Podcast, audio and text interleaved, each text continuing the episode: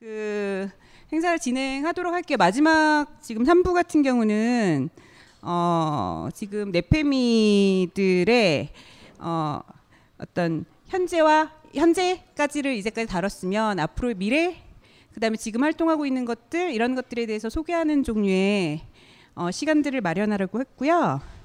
어, 오늘 그 3부 토론에 모신 분들은 그 저희가 어느 분을 모실까 사실 굉장히 고민을 많이 했어요. 많이 하다가 음, 언론사에서 이제 기자로 일하시면서 페미니즘 기사들을 계속 써오고 계신 기자분, 그 다음에 최근에 그 출판계 아이돌 중에 한 분으로 떠오르신 예.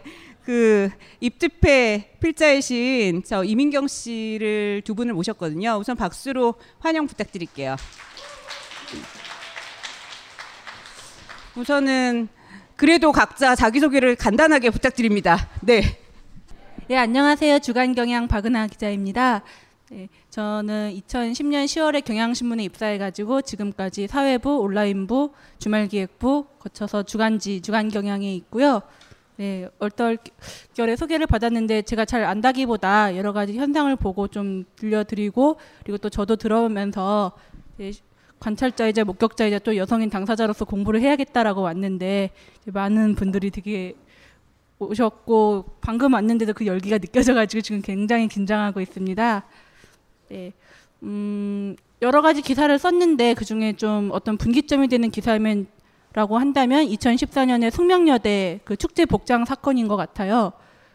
이제 그 상황에서 많은 사람들이 특히 90년대 학번의 아저씨들이라고 저는 이제 비공식적으로 생각했는데 그 학생들을 되게 비난했는데 개인적으로는 이제 그들이 겪고 있는 어떤 문제점, 느끼는 모순들, 이제 새로운 페미니즘의 어떤 과제로서 되게 공감을 했고 그리고 오히려 저는 활동 방식은 숙명여대 총학생회와 가까운 편이었어요.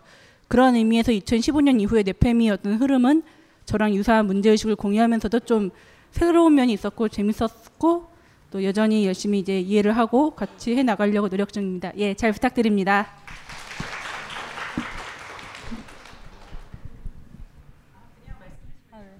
아, 네, 안녕하세요. 저는 어, 보말람에서 일하고 있는 우리에게 언어가 필요하다와 우리에게도 계보가 있다의 저자 이민경입니다.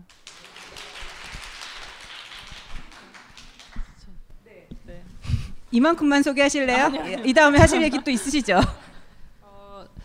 저는 우선 지금 하는 일은 통번역 대학원에서 통번역을 전공하고 있는 대학원생이고요. 그리고 페미니즘을 접하게 된 것은 이제 대학교에 들어가서 얼마 안 되어서 페미니즘을 학문으로서 접하게 되었고 또 그것이 그것을 접하자 제가 그 전까지 풀리지 않았던 것들을 하나씩 설명해 나가는 시간을 몇 년 가졌었어요. 그리고 나서 작년에 이제 메갈리아 사태가 생기고 또 저도 거의 이제 당사자로서 메갈리아 세대라고 저는 생각을 하거든요. 그래서 그, 그런 이후에 이제 강남역 사건이 터지면서 제가 처음으로 발을 내디딘 것이 바로 입트페를 쓰게 된 것이었습니다. 그래서 페미니스트로서 스스로 생각하고 산 지는 5년 정도 되었고요. 그래서 오늘 좋은 이야기 많이 나눠봤으면 좋겠습니다. 네. 그 특히 이민경 씨 같은 경우에 굉장히 준비를 많이 하시려 하셔가지고 지금 쉬는 시간에도 뒤에 제가 질문지를 만들었는데 열심히 보면서 답변을 준비를 하고 오셨거든요. 그래서 그 우선 저희가 준비한 질문들을 말씀을 드릴 텐데 이후에 질의응답할 때 또 많이 질문들 해주시면 좋을 것 같고요. 어, 우선은 지금 그 우리에겐 언어가 필요하다 같은 경우에 굉장히 많은 주목을 받기도 했었고 그 다음에 음, 어떤 면에서 이슈에 대해서 굉장히 속도감 있는 접근들, 그 다음에 그 독자 눈높이에 맞춘 책이라는 생각이 굉장히 많이 들었어요. 기본적으로 지금 페미니즘을 고민하고 있는 젊은이들에게 다가갈 수 있는 언어들로 음, 책을 펴내신 걸로 봤고요. 그다음에 디자인의 참신함 뭐 이런 것들도 보였고 그다음에 또 그 보통 기존의 출판의 유통망들을 조금 벗어난 유통망들, 그러니까 텀블벅으로 시작한 프로젝트가 소위 말해서 대박이 난 거죠. 예.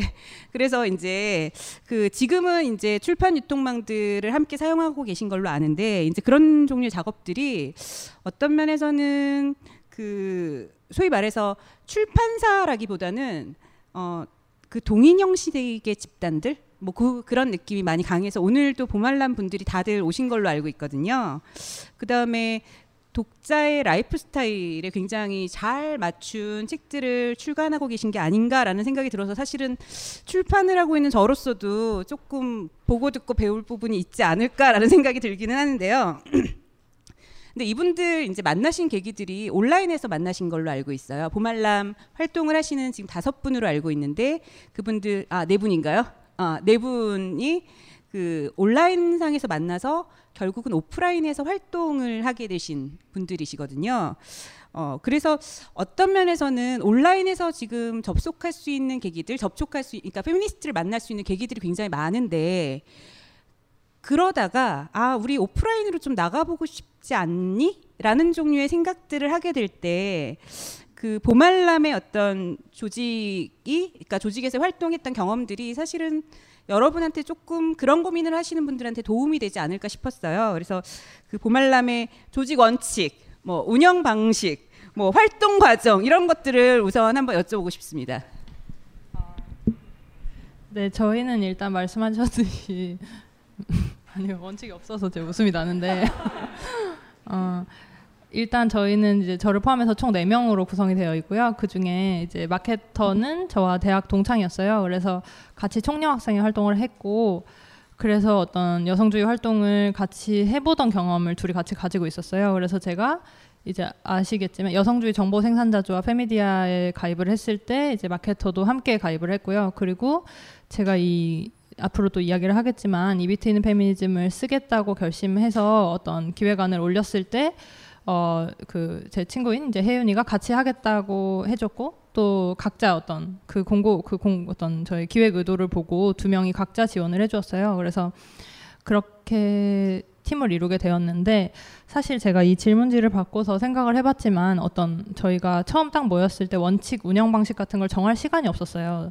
저희가 그냥 만났고 말씀하신 대로 출판사도 나중에 됐거든요. 책을 한 권 내고 이미 초판을 다 찍 다 팔고 나서 출판사가 된 형식이기 때문에 이게 저희가 그런 과정적인 측면에서 또 원칙이나 이런 걸 정할 정말 시간이 없기도 했고 또 다시 한번 이 질문을 생각해 보니 저희가 어떤 머리로 이렇게 운영 방침을 정하자 이런 식으로 했다기보다는 저희가 만나고 나서 지금까지 어떤 일련의 과정, 뭐 사건 사고 이런 것들을 같이 겪어가면서 몸으로 뭔가 같이 만들어낸 어떤 특유의 문화 같은 게 있기는 해요. 그래서 그거를 이제 소개를 해드리면 뭐 저희는 넷다 이제 20대 여성이고요. 그리고 서울과 이제 분당에 살고 있고 주로 이제 한두두 주에 한 번씩 만나는데 그 어, 저희는 좀 수평, 당연히 페미니스트니까 뭔가 권위주의적이지 않은 방식, 그리고 수평적인 방식, 그래서 뭐 딱히 나이 차이가 나기는 나는데 뭐 언니라고 하지도 않고 그냥 이름을 부르거나 그런 식으로 하고 또 음, 그래 그리고 좀 유연한 방식을 취하고 있어요. 저희가 사무실이 지금 없는데 그냥 카, 카카오톡으로 늘 연락을 하면서 뭐 시덥잖은 소리도 하고 일 이야기도 하고 그러니까 계속 가동을 하면서 어떤 만나야 될 때 날짜를 정해서 모이고 그러니까 이것도 하나의 특징이라고 볼 수 있는 게 어떤 구체적인 방침 같은 게 없는 거죠. 뭐 회의는 한 달에 한 번 무슨 요일로 한다 이런 것이 아니라 그냥 필요할 때 모이고 또 각자 흩어지고 이런 식으로 살, 하고 있습니다. 그리고 출판사 그러니까 이 특징이라고 할 만한 건 또 저희가 출판사를 하게 되었지만 어떤 출판을 하자 이렇게 모였다기보단 입퇴패를 내자고 모여서 이제 잘 되어서 두 번째 책도 내고 이제 앞으로 또 말씀드리겠지만 또 책을 기획을 하고 있거든요. 그렇기 때문에 이 출판사로서의 어떤 사명감보다는 저희는 장난으로 뭐 내일 망해도 그만이다 이렇게 말을 하는데 그런 만큼 그냥 페미니 페미니즘을 하기 위해 모인 어떤 집단이지 꼭 출판사여야 한다 이런 고정적인 게 하나도 없어요. 뭐 그거 그게 나름대로의 특징이라고 말할 수 있겠습니다. 아 제가 출판 일을 해서 업무 분장 어떻게 하세요? 네. 업무 분담은 일단은 저는 집필을 했고 또 이제 물류를 하고 있어요. 그래서 제가 이제 독립 서점에 이렇게 보내드리고 그리고 이제 마케터는 마케팅과 어떤 회계 이런 거를 다 일을 다 하고 있고요. 또 디자이너 디자이너로도 많이 저희가 유명해졌는데 디자이너 님이 이렇게 입트페랑 외않페를 포함해서 모든 굿즈 봄알람 출판사 로고 이런 걸 다 포함해서 디자인을 해주시고 또 이제 편집자가 계셔서 두 분 두 권의 다 편집과 이런 거를 맡아주고 계십니다. 그 사실 기존의 회사라면 회사원들끼리 카카오톡 하면 짜증 나지 않으세요? 예. 어, 어, 분명히 짜증이 날 텐데 그그 어떤 신식 문물을 활용하여 열심히 커뮤니케이션 하시면서 그 조직 운영을 하고 계신 것 같고요. 어, 그 다음에, 그 다음 질문들을 좀 드리면 사실은 이건 박은하 기자님이랑 이야기하다가 나온 저한테 질문하셨어요. 박은하 기자님이. 아, 요즘 어디서 이분들이 나왔는지 대체 모르겠는데 이분들 대체 어디서 배운 거냐. 예, 이런 질문을 하셨는데, 아, 박은하 기자님이 저한테 하신 질문이에요. 그래서 제가 전 모르겠는데요? 라고 답변을 했었거든요. 박은하 기자님 보시기는 그런 분들이 되게 많이 보였던 것 같아요. 페미니스트인데 좀 각성되어 있는 어 저분들은 대체 어디서 뭘 배웠지라는 종류의 느낌들을 받은 분들을 보셨을 것 같은데 그 보신 얘기 잠깐 해주시고 답변도 해주시면 좋을 것 같아요. 어. 네, 그 제가 어떤 맥락에서 이제 질문을 했는지 좀 설명을 드려야 할 것 같아요. 이거는 이제 저도 2015년, 16년 좀 생각이 달라졌는데 이를테면 이제 2015년에 말부터 이제 아 2016년 초죠 강남역 살인 사건. 그래서 이런 열기가 어디서 나왔을까? 근데 그 강남역 살인 사건을 이제 취재한 이제 기자가 제 동기인데 이제 저랑 한번 의논을 했어요. 그분은 이제 남자 기자고. 그래서 이제 여러 가지 아이디어를 생각하다가 저는 혹시 선배 없는 페미니즘 아닐까? 왜냐하면은 대학교에서 여성주의 같은 게 많이 이제 학회도 많이 없어지고 그리고 좀뭐 여성 강의 과정도 좀 많이 없어졌다고 알고 있고 이제 어떤 취업 준비에 바쁘고 이제 그런 문제에 무관심한 분위기가 됐잖아요. 근데 이제 그 동기도 99학번이고 저는 04학번인데 대학으로 보면요. 그러니까 대학에서 어떤 세미나 과정 없이 이제 사람들이 각성돼 가지고 이런 학술적 용어로도 이제 얘기를 하고 이제 부딪히는 게 굉장히 이제 신기했던 거예요. 그래서 이제 그런저런 얘기를 하다가 결국 그 친구들 결론을 못 내고 제가 볼 때는 아주 훌륭한 그 강남역 천 개의 포스트잇 그냥 다 메모하는 거 이제 그 기획을 나갔어요. 그래서 경향신문 그때 그 기획 지금 임 대표님이 책으로도 만들어 주셨는데 그렇게 나간 거였거든요. 한마디로 뭐 할지 고민하다가 아 모르겠다 있는 거 기록하자. 그리고 이제 계속 그게 궁금했어요. 그래서 대표님께도 질문을 드렸는데 오히려 저는 좀 생각을 많이 수정을 했어요. 뭐 이제 우리에게 계보가 우리에게도 계보가 있다를 조금 나중에 봤어요. 이거 섭외가 되고 이거 준비를 하면서. 근데 그 전에 헬조선 다음은 페미니즘 그 추석 특 합본어를 이제 썼을 때 오히려 그때 아, 선배가 없는 게 아니구나 그리고 단절적인 게 아니구나라는 생각이 들더라고요. 근데 이제 저는 메인 기사에서 이제 1999년에 이제 대학에 입학해가지고 이제 뭐 양성 쓰기 운동이라든가 여성학 강좌라든가 학내에서 이제 영 페미니스트 어떤 그 여성주의 흐름의 영향을 받아서 이제 영 페미니스트를 활동하신 분이 이제 어떻게 이제 대학원에 가서 양성 쓰기를 철회하고 그냥 이제 사회에 적응해 나가다가 이제 여성으로서 엄마로서 뭐 출산, 직장인 이제 고충을 겪다가 그분이 받아들이는 이제 2015년 이후의 어떤 흐름들 그리고 이제 그걸 중심으로 쭉 썼는데 이제 기사에 많이 안 써도 이제 20대 사람 그 대학생이나 아니면 이제 대학생이 어떤 20대 여러 여성들의 얘기를 많이 들었었거든요. 아, 보니까 접합되는 부분들이 있더라고요. 굉장히 분노는 이제 쌓여온 거고, 뭐 이제 학내에서 그런 기회가 없었을 뿐이지 오히려 이제 다른 종류의 접할 기회는 많아지고 있는데 이제 분노가 쌓여왔고 그 이제 풀 수가 없어요. 근데 어, 트위터라는 공간이 그때서 이제 눈이 보이더라고요. 이제 누군가 이제 훈련된 뭐 학문을 하는 사람이라든가 운동 사회 운동 하는 사람이라든가 이분이 이제 논리를 딱 제공해주는 말을 하면은 그게 이제 막 전파가 돼요. 그리고 아 내가 느꼈던 모순이 바로 저거였어. 내가 하고 싶은 말이 바로 저거였어. 이런 것들을 이제 트위터에서 많이 혹은 이제 트위터 말고 SNS 다른 SNS나 온라인에서 많이 얻어가더라고요 모습들이. 그러면서 이게 빨리 확산되고 그 논리가 이슈 자체가 또 온라인에서 이제 생성되기도 하지만 그런 그런 식으로 이제 서로 단절됐다고 생각하는 사람들이 이제 연결이 되면서 이제 확산이 되더라고요. 그러니까 90년대 혹은 영 페미니스트들이 이제 대학가의 운동 기존 몰락과 함께 사라졌다라고 생각했는데 그게 아니라 이제 그분들이 각자 뭐 학자라든가 혹은 그냥 사회인이라도 대학 시절에 문제의식을 갖고 있다가 이제 터트린 것들이 지금의 어떤 젊은 페미니스트들 넷페미니스트라고 이제 결합이 되고 또 거꾸로 넷페미니스트들이 아 이제 좀 더 이야기를 해봐야겠다 혹은 나의 논리를 무장해야겠다 그리고 어떤 분들은 좀 더 세상을 바꿔나가야겠다는 식으로 이제 책을 구매하고 더 공부를 하고 이제 이런 식으로 이제 모양이 간다라고 생각을 해요. 그래서 질문을 어떻게 보면 수정을 해야 되는데 어디에서 나왔을까가 아니라 항상 그 불만은 쌓여왔고 누군가 이제 불씨를 던졌고 이제 그걸 되게 적극적이고 주도적이고 자발적으로 받아들이고 있거든요. 여러 여기에 대해서는 이제 여러 가지 이럴 것이다라는 이제 추측도 있고 물어보고 싶은 여쭤보고 싶은 것도 있는데 그건 이제 이따가 좀 더 설명 말해 보려고 합니다. 네, 이 생각에 대해서 이민경 씨는 어떠세요?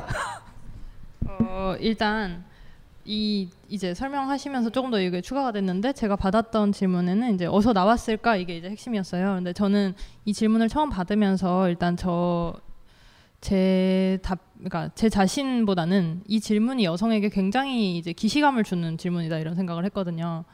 제가 두 번째 책 이제 우리에게도 계보가 있다를 위해서 이제 자료를 찾는데 그 여권 통문이라는 게 있어요. 그게 1900, 아 1800년대 말에 이제 여성들이 모여서 학교를 지어라 이렇게 공문을 낸 거거든요. 근데 그때도 황성신보나 등등 어떤 신문들이 굉장히 기이하고 희한한 일이다. 여자들이 이렇게 행동하다니. 그러니까 이러 거기서부터 뭐 그 전에도 있었겠죠. 근데 여성들은 끊임없이 움직이고 끊임없이 그 당시에 할 수 있는 것을 하는데 그 여성들이 모여서 무언가를 할 때 그게 남자 이야기, 자신의 외모를 꾸미는 이야기, 가정 이야기 이 세 가지가 아닌 어떤 이야기를 할 때 굉장히 당황스럽게 느껴진다. 이런 생각을 일단은 해보았고요. 그래서 저희가 이제 강남역 살인 사건으로 결집하고 어떤 이제 정치적인 행동, 자기 자신의 이제 울분이나 어떤 슬픔을 표현한 것이지만 이제 모였으니까 정치화가 되었는데 그것을 보고도 사람들이 아 마치 태어나서 처음 있었던 일인 것처럼 이렇게 받아들이는 것을 많이 보았어요. 그래서 그게 참 약간 필연과도 같다 이런 생각을 해보았고 또 이제 그런데 또 시대적인 특수성이 있을 거니까 그 이야기를 해보면 저 같은 경우는 92년생인데 그때가 94년, 90년에서 94년 이쯤이 이제 여한 학태가 횡행했던 시기거든요. 그래서 여성들이 제 나이 때 여성들은 이제 여성 살해, 여한 학태, 그러니까 죽음에서 시작을 한 거죠. 그런데 사회 분위기는 여자는 무엇이든지 할 수 있다. 이제 대학 진학률도 높아지고 교육도 많이 받고 그러니까 여자 이제 지금 여자 대통령이 있잖아요. 그래서 그런 것처럼 어떤 여성들이 모든 영역에서 활동을 할 수는 있는 시기인데 저희가 생을 시작했던 때는 사실 여자라는 이유로 죽었거든요. 그러니까 뭔가 모순이 많이 존재를 했던 거죠. 그래서 제도적으로도 이제 뭐 성폭력이라는 것들도 생겨나고 뭔가 어 여성으로서 안전하게 살 수 있는 어떤 제도가 마련은 된 것 같은데 실제로 현실은 그렇지 않고 그런데 여성은 교육을 받았기 때문에 나도 인간이다 이런 의식을 굉장히 강하게 가지고 근데 그 두 개가 모순이 된 와중에 말씀하셨듯이 그런 온라인 공간이 또 생겨나면서 거기에서 그저 오프라인에서는 만나볼 수 없던 어떤 여성들의 목소리가 하나로 모이기 쉬었다 이런 식으로 생각을 하고요. 또 이게 막 요즘은 페미니즘 붐이다 이런 식으로 조명을 하잖아요. 그거에 하나의 또 다른 거는 요즘 이제 페미니즘을 쉽게 다루는 책들이 제 책도 포함해서 쉽게 다룬 책들이 많이 나오고 있다고 생각해요 출판 시장에. 그래서 여성들은 항상 자신의 삶을 뭔가 의문을 가지고 이걸 해결하고 싶은데 요즘은 그것에 대해서 설명해주는 책들이 이제 시장에 많이 나와 있다고 생각을 하고 그렇기 때문에 이제 출판 시장이 뜨니까 또 출판 시장이 뜬다 하면서 페미니즘이 주목을 받고 또 이런 자리도 마련되고 뭔가 그렇게 되지 않을까 생각합니다. 네, 그러니까 연결되는 종류의 문제인 것 같은데요. 사실 제가 강남역 책을 낼 때, 그러니까 내고 나서 그 소위 말해서 메갈 세대라고 하는 분들을 많이 만나게 됐어요. 그러니까 행사들이 많아서 제가 행사들을 다 쫓아다니다 보니까 어 이제 사람들을 많이 만나게 된 거죠. 그리고 사적으로 이야기들을 나누게 되는 자리들이 꽤 많이 있었는데 그때마다 그러니까 거의 울먹울먹하면서 이런 이야기들 가끔씩 들었어요. 그 저는 대학 시절 내내 뭔가가 오프라인 조직을 찾아다녔다는 거예요. 이런 이야기들을 조금 할 수 하고 싶은데 친구를 찾고 아니면 같이 이야기할 모임을 찾아다녔는데 그런 데를 정말 찾을 수가 없었어요. 이런 종류의 고백들을 되게 많이 듣고서 아, 이 친구들한테 어떤 종류의 오프라인 어, 공간에서의 선택지를 찾기가 좀 쉽지는 않은 종류의 환경이구나라는 생각이 들었고요. 그러면서 든 생각은 아, 어쩌면 그래서 온라인에서의 만남들이 훨씬 더 반갑고 훨씬 더 어떤 에너지틱한 종류의 부분들을 내품을 수 있지 않았을까라는 생각이 들었는데 그런 면에서 이민경 씨에게 온라인 이, 이 사이버 스페이스 이, 이, 공간의 가능성이나 한계들에 대해서는 어떻게 보시는지 좀 궁금합니다. 어, 일단 온라인과 저는 친숙한 세대죠. 제가 이제 초등학교 들어가기 전부터 이제 온라인을 활용을 해서 지금까지 활용을 하고 있는데 그렇다 보니까 어, 어떤 이제 어른들이 말씀하시기로는 이제 가상현실과 이제 현실에서 이런 식으로 설명하시지만 저희에게는 이제 확장된 거죠. 그러니까 세계가 두 개로 두 배로 넓어진 거고 거기도 이제 하나의 현실로 이제 작용하고 있다고 생각하고 그런데 어, 온라인의 가능성은 이제 그 물리적인 공간을 뛰어넘기 때문에 이게 가능성이 있다고 생각해요. 말씀하신 대로 오프라인 조직이라면 제가 대학에서 어떤 여성주의 모임을 찾은, 찾는데 많이 이제 생기지 않을 수 있지만 온라인에서 이런 이야기를 할 때는 내가 어디에 살던지 이런 이야기를 나눌 수가 있고 또 그런 공감대가 형성이 되고 또 이제 트위터 같은 경우는 또 이제 리트윗이 되면서 이게 굉장히 빨리 전파가 돼서 이제 어느 곳에 있는 담론이든 나에게 돌아올 수 있고 이런 것이 가능성이라고 생각하고 한계도 바로 요즘 이제 제가 고민하는 게 온라인에서의 한계인데 그것도 바로 같은 지점에 있다고 생각해요. 공간을 뛰어넘었다는 것. 그러니까 내가 이 사람과 만났는데 그래서 친분을 쌓았고 감정적인 교류를 나누었는데 이 사람이 굉장히 멀리 살고 있는 거죠. 그러니까 내 어떤 일상에 이 사람이 온라인에서는 많이 만나고 소통하고 할 수 있지만 실제로 만나기가 굉장히 이제 어려운 거예요. 그런 한계점이 또 존재를 한다고 생각해서 제가 요즘 이제 조직을 해보려고 하는 것들도 이제 온라인의 경험에서 만난 이들끼리 이제 물리적인 지역으로 다시 어떻게 재편을 해서 실제로 만날 수 있는 사람들을 찾을 수 있지 않을까 뭐 이런 가, 기대를 가지고 있습니다. 그 사실 제가 책에 대해서 간단하게만 소개를 드렸어요. 그러니까 그 첫 책은 아마 여기 있는 분들이 모르시는 분이 없을 거라고 생각해서 넘어간 예, 입투패를 모르시는 분이 여기 오실 것 같진 않았거든요. 여기에 관심을 안 가, 그러니까 가지신 분이라면 당연히 알고 계실 것 같았고, 근데 이제 두 번째 책 같은 경우는 지금 아직 서점에 나가진 않았죠. 네, 이제 아직 서점에 나가진 않은 상태여서 아마 서점에서 아직 못 구하시는 상황인데 여기서는 이 자리에서는 구매가 가능한 종류의 상황을 저희가 만들어 놨고요. 예. 근데 음, 저는 이제 첫 책, 두 번째 책 다 보면서 첫 책 같은 경우는 사실은 이민경 씨가 기본적으로 언어학 전공자시고 그 언어학 전공자로서의 배경 지식과 그다음에 페미니스트로서의 문제 의식이 결합된 실용서다. 어, 이렇게 봤거든요. 근데 두 번째 책 같은 경우 여러분이 안 보셨을 것 같으니까 조금 제가 읽은 방식으로 설명을 드리면 그, 그 여성들의 역사 중에서 승리의 역사들 를 기억하고 기록하고 공유하는 문제에 대한 책이라는 생각이 들었어요. 근데 이 역사의 측면에서 예를 들면 저희가 오늘 네페미사를 하고 있지만 네페미사 같은 경우는 지금 어 1990년대 중반부터 지금까지의 흐름들을 오늘 쭉 보신 컨텐츠들을 보신 건데 어 이 책 같은 경우는 사실은 통사의 방식이 아니거든요. 빈칸들을 계속 두시고 어, 지금 대중들이 가지는 문제 의식들 그것들을 과거하고 계속해서 결부시키고 접속시키는 방식. 그래서 왜 역사를 되새겨야 하는지 뭐 이렇게 제가 본 게 맞죠? 예, 제가 잘 읽었을 거예요. 꼼꼼히는 읽었어요, 저, 저도. 예, 그런 방식의 책들을 이제 출간을 해주셨어요.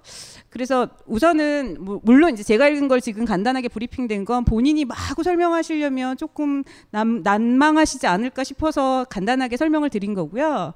첫 책이랑 두 번째 책 쓰시면서 하고 싶었던 이야기들, 그 다음에 앞으로 좀 활동하고 싶은 계획들 이런 것들에 대해서 좀 간단히 들어볼게요.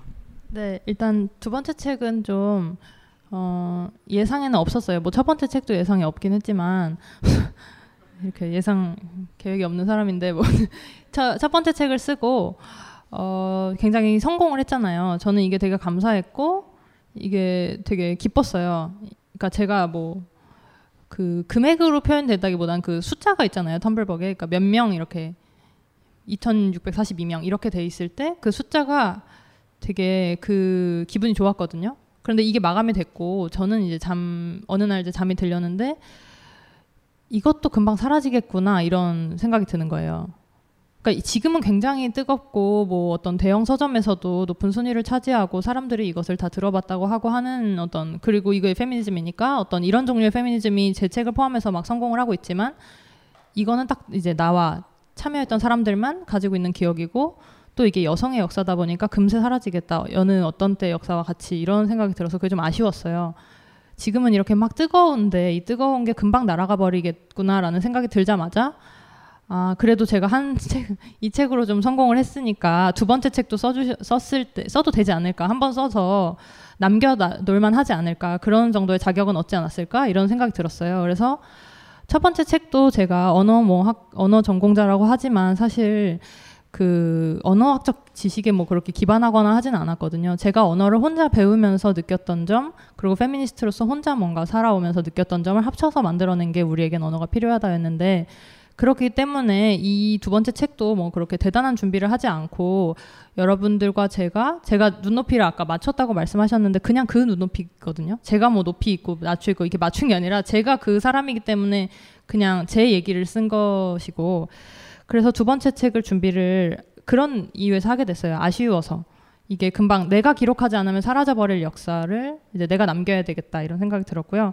그러, 그리고 이 두 번째 책을 문제집 형식으로 기획하게 된 건 어, 도움을 주고 싶었어요. 왜냐하면 제가 저 역시도 혼자 페미니스트로서 한 그러니까 어릴 때부터 페미니스트였는데 제가 그 말을 찾지 못한 기간이 꽤 길었고 페미니즘이라는 거를 만나고 나서 페미니스트로 정체화를 하고 나서도 5년 정도 걸 있었는데 그동안 굉장히 힘들었어요, 저는. 뭔가 어떤 갖춰야 할 태도는 굉장히 높고 산적한 문제는 너무 많고 근데 앞이 뭐 어디고 뒤가 어디고 아무것도 모르겠고 여태까지 그러니까 여성들이 뭘 해왔다는 건지는 잘 모르겠고 그러니까 굉장히 어, 제가 이제 책에 써두었지만 어렴풋이 모든 게 다 어렴풋한 거죠. 그런데 어쨌거나 저는 그 어쨌거나 페미니스트로 여태까지 살 수 있었고 그 과정에서 입이 트이는 페미니즘이라는 이 책을 썼잖아요. 그러니까 이렇게 어쨌든 무언가를 했, 했으니까 제가 어떻게 살아올 수 있었는가, 제가 어떻게 이 어렴풋하고 모든 것이 모호하고 한 상황 속에서도 어쨌든 페미니스트로서 살 수 있었는가를 좀 같이 나누고 싶었어요. 그러니까 제가 굉장히 이제 제 나름대로 막 강구를 해서 만든 책이지만 이마저도 되게 없잖아요. 페미니스트로 어떻게 살아야 되는지, 그래서 우리가 여태까지 무엇을 해왔는지 이런 거를 아무도 알려주지 않았고, 또 학교 정규 과정을 정규 교육 과정을 모두 이수했더라도 아무것도 모르기 때문에 그런 것을 어떻게 하면은 우리가 되살리고 우리 안에 부, 똑같이 빈칸이 있는데 그 빈칸을 어떻게 채울 것인가 이런 걸 같이 한번 채워 나가고 싶었거든요. 그래서 역사에 대한 얘기를 써야겠다 한 것도 실용적인 측면에서 1900 뭐 언제부터를 위로 잡아야 하는지 통사라면 뭐 고려 시대인지 뭐 조선 시대인지 아니면 1990년대인지 잘 모르겠고 하니까 지금에서 앞뒤로 나아가기 위한 그런 정보들을 이제 통로를 만들고 싶었어요. 그래서 정보는 많이 담지 않고 어떻게 하면 우리가 앞으로 살아갈 수 있을까 굉장히 이건 생존에 대한 책이에요. 그리고 제가 이것을 기록하면서 분명히 제가 뭘 했는지 잘 모르겠지만 누군가가 닦아 놓은 길이거든요. 지금 저희가 서 있는 이 지점이. 그러니까 저는 얼굴도 모르고 이름도 잘 모르겠긴 한데 예를 들면 제가 대학도 다닐 수 있고 머리를 아무렇게나 할 수 있고 치마가 아닌 바지를 입고 하는 뭐 어떤 것들 이게 분명히 누가 준 게 아니라 여성이 얻어냈던 역사라고 생각하는데 이름이 다 지워져 있잖아요. 그래서 우리가 그걸 한번 그 먼지가 쌓여 있는데 그걸 닦고서 한번 제대로 같이 우리의 역사로 간직했으면 좋겠다 이런 생각에서 만들게 되었습니다.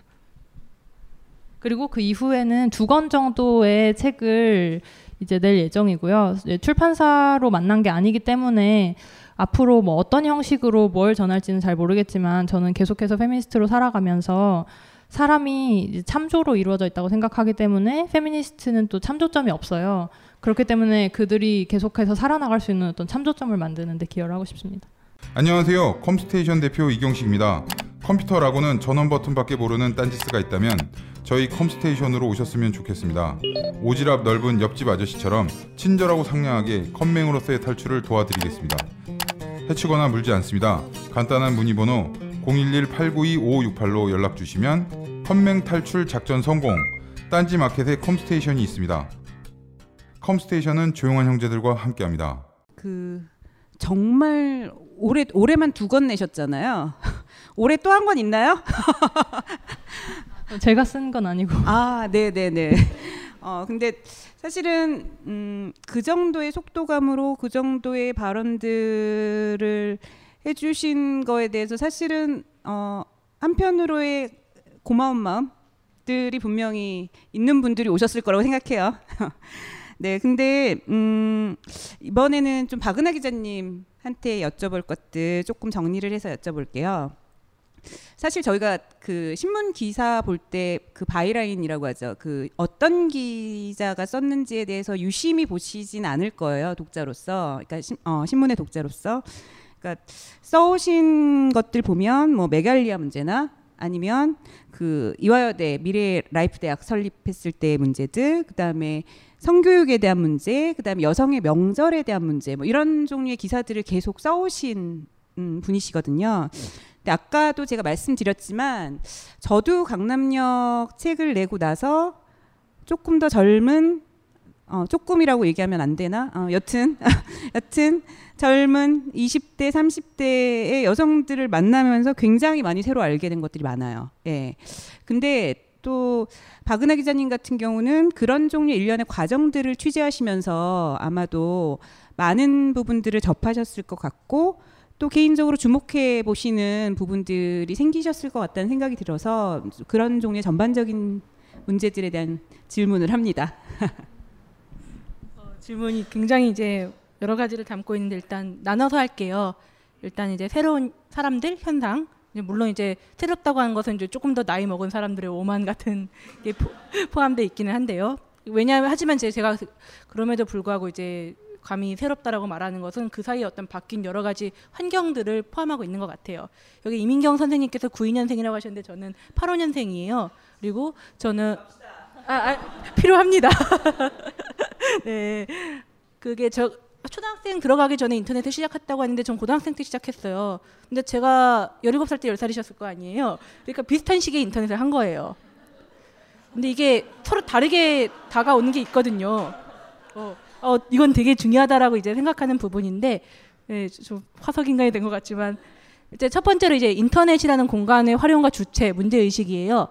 그러니까 저때 이제 대학에 가면 무슨 과에 갔어요. 어, 너 이제 잘 왔다. 하고 이제 우리 과 심지어 프리첼에 가입해라 하다가 이제 싸이월드로 넘어갔죠.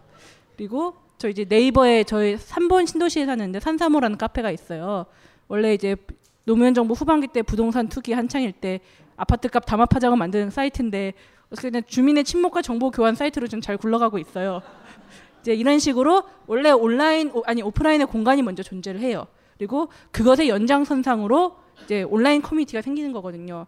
근데 아마 특히 이제 요즘은 세대를 불문하고 또 이제 이 자리에 오신 많은 분들이 대학 가면 이러죠. 어 너도 그 사이트 오유하니 뭐 이런 식으로 너도 별로 마음에 안 들지만 야 너 일배해 막 이런 식으로. 그러니까 거꾸로 온라인에서 어떤 공간을 먼저 만나고 그게 정체성이 되고 오프라인 가가지고 이제 그걸 서로 물어보고 확인하는 과정이 된단 말이에요.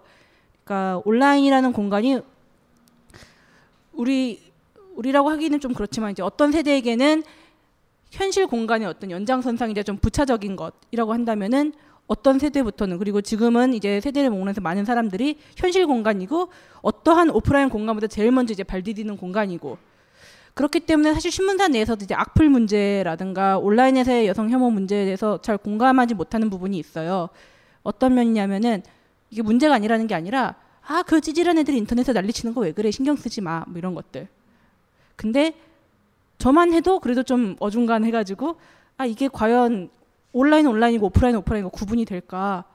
내가 온라인에서 많은 시간을 할애하고 많은 사람을 만나고 이제 여기서 배우거나 정체성을 형성하는 게 맞는데 이 안에 있는 폭력이 우리 눈앞에서 그러니까 물질적으로 이제 보여지는 폭력이 아니라고 해서 물론 나중 그것도 연결이 돼 있지만 과연 이제 다를 수 있을까 이런 생각들을 하는데 음, 제가 취재하면서 만난 이제 특히 90년대 이후 태어난 분들은 그런 것들에 대한 고민하지 않아요. 명확해요. 이건 우리 세계의 일부고 여기서 일어나는 폭력은 정말 중요한 문제고 부차적인 문제가 아니다.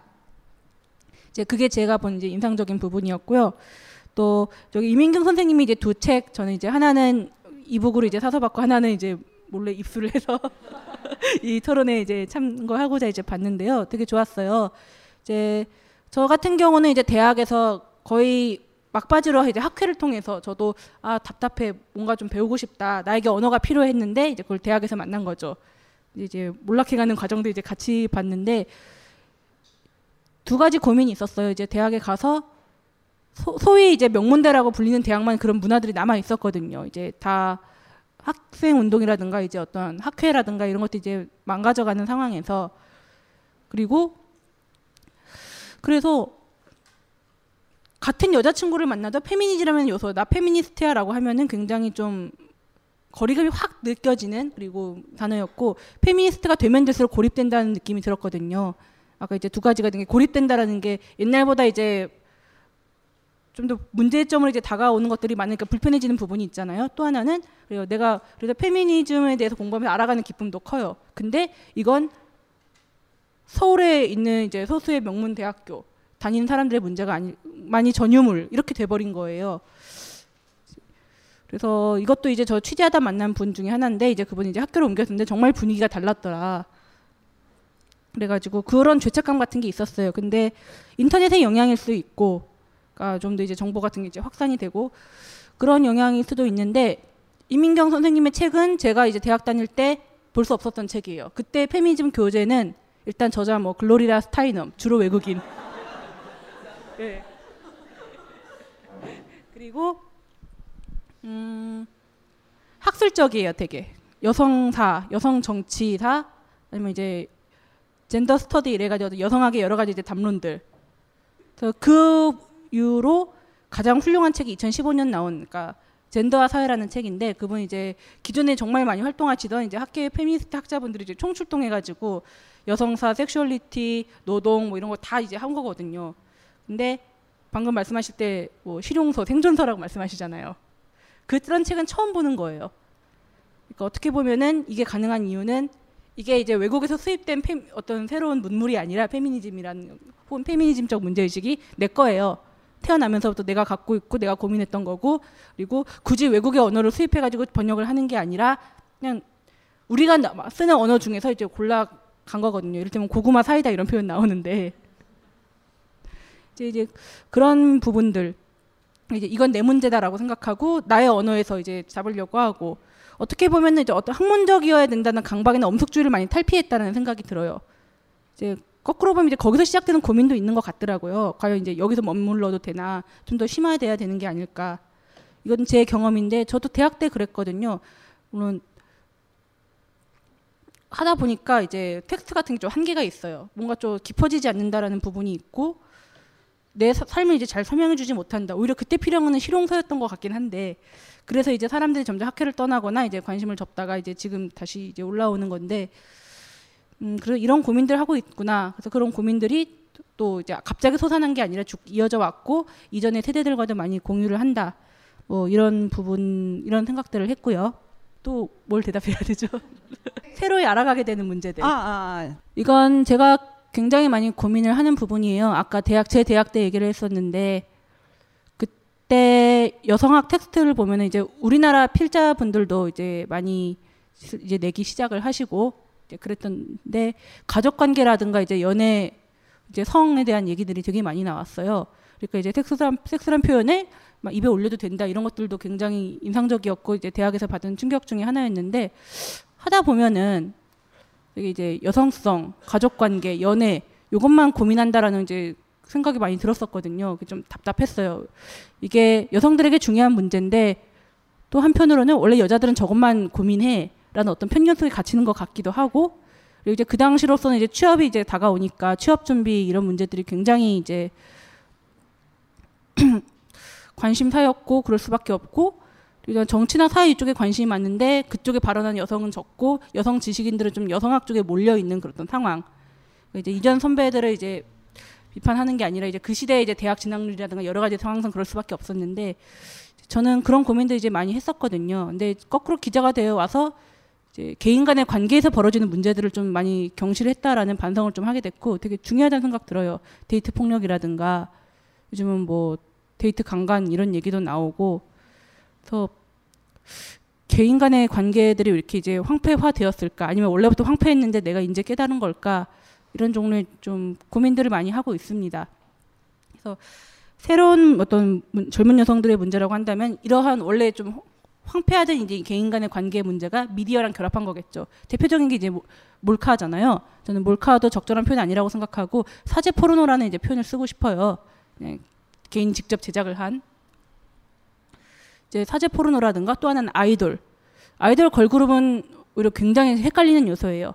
저 같은 경우는 또 이제 옛날 얘기를 하게 되는데 SES나 핑클 걸그룹이었는데 당신 이제 시대 통념상 오히려 그들은 이제 화장 같은 거 많이 안 하고 되게 그냥 풋풋하게 옷도 되게 펑퍼짐하고 이런 것도 많이 나오고 그게 팔리는 포인트였어요.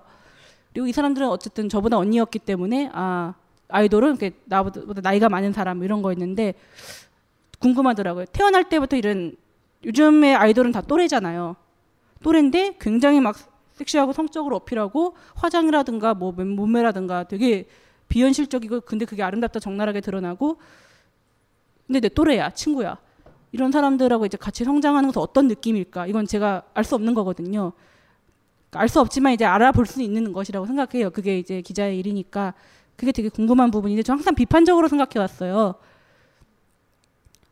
아이돌의 어떤 강박관념 아이돌이 주는 어떤 여성 이미지 이를테면은 이제 뭐 여성에게 애교 보여달라, 뭐 섹시 댄스 보여달라, 그리고 뭐 회식 때 뭐 걸그룹 댄스 좀 해봐라 이런 것들이 이제 아이돌이 보여주는 어떤 롤 모델을 이제 차용해가지고 각 조직에서 이제 재생산되는 거라고 생각을 했거든요. 근데 이제 최근에 되면 이제 거꾸로 다른 생각도 하게 되는데 어떤 이제 무대 위에서 이제 여성들이 호령하는 그런 모습들 보면서 오히려 또 자신감 그런 걸 느끼는 경우도 있고 이제 일부 아이돌의 곡에서는 이제 어렴풋하게 이제 여성으로서 어떤 고민이나 정체성을 담는 경우도 있고 특히 이제 뭐 케이팝이라서 한국 아이돌이 이제 외국에서 이제 인기 뜬 이유가 이제 그 무슬림 아랍 쪽에서도 되게 인기가 많대요. 그쪽에서 보면은 여자가 이제 막 저 무대 에서 막 춤추고 이렇게 하는 게 굉장히 해방적인 거거든요. 그래서 굉장히 되게 모호하다, 모순적이다 그런 생각이 들더라고요. 그러면서도 이제 분명히 아이돌의 이미지가 주는 우리에게 주는 억압 같은 게 분명히 있을 텐데 좀 이런 고민들도 하게 되고 음, 아 그리고 또 하나 규칙 규율이라는 거예요. 이제 이 부분 같은 경우는 저는 제가 옛날에 고민하던 게뭐 이제 드디어 막 실현이 돼가지고 되게 좋은데 80년대 이제 억압적인 어떤 강성 학생 운동에 강력한 민주화 운동에서 이제 태종원 이제 학생 운동에 반발해서 90년대 중 후반에 이제 대학 다닌 분들은 탈권위, 탈규제 뭐 이런 것들을 많이 좋아했었거든요. 우리를 억압하지 마라 그런 규율 만들어 가지고 말 들어보니까 뭐 옛날에는 대중가요 부르면 안 되고 막 그랬다고 하더라고요 대학에서는. 그래서 근데 이제 거기에 대해서 좀 불편함이 있었어요. 예를 들어서 어떠한 금기도 하지 말라. 그렇기 때문에 그래서 성관계 이건 완전히 자유다. 라고 하는데 뭐 말로만 들으면 그럴듯한데 이제 현실의 관계는 불평등하잖아요. 불평등한 상황에서 뭐 섹스를 마음껏 해라. 성관계는 자유다.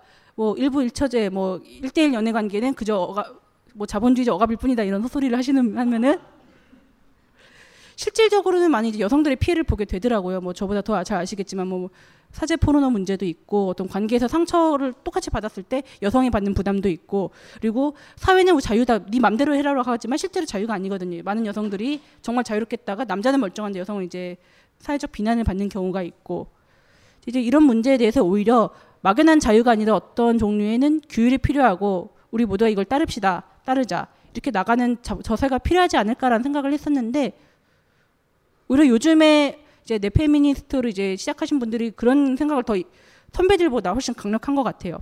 대표적으로 이제 숙명여대 축제 복장 규제 문제인데 그 자율 규제였거든요.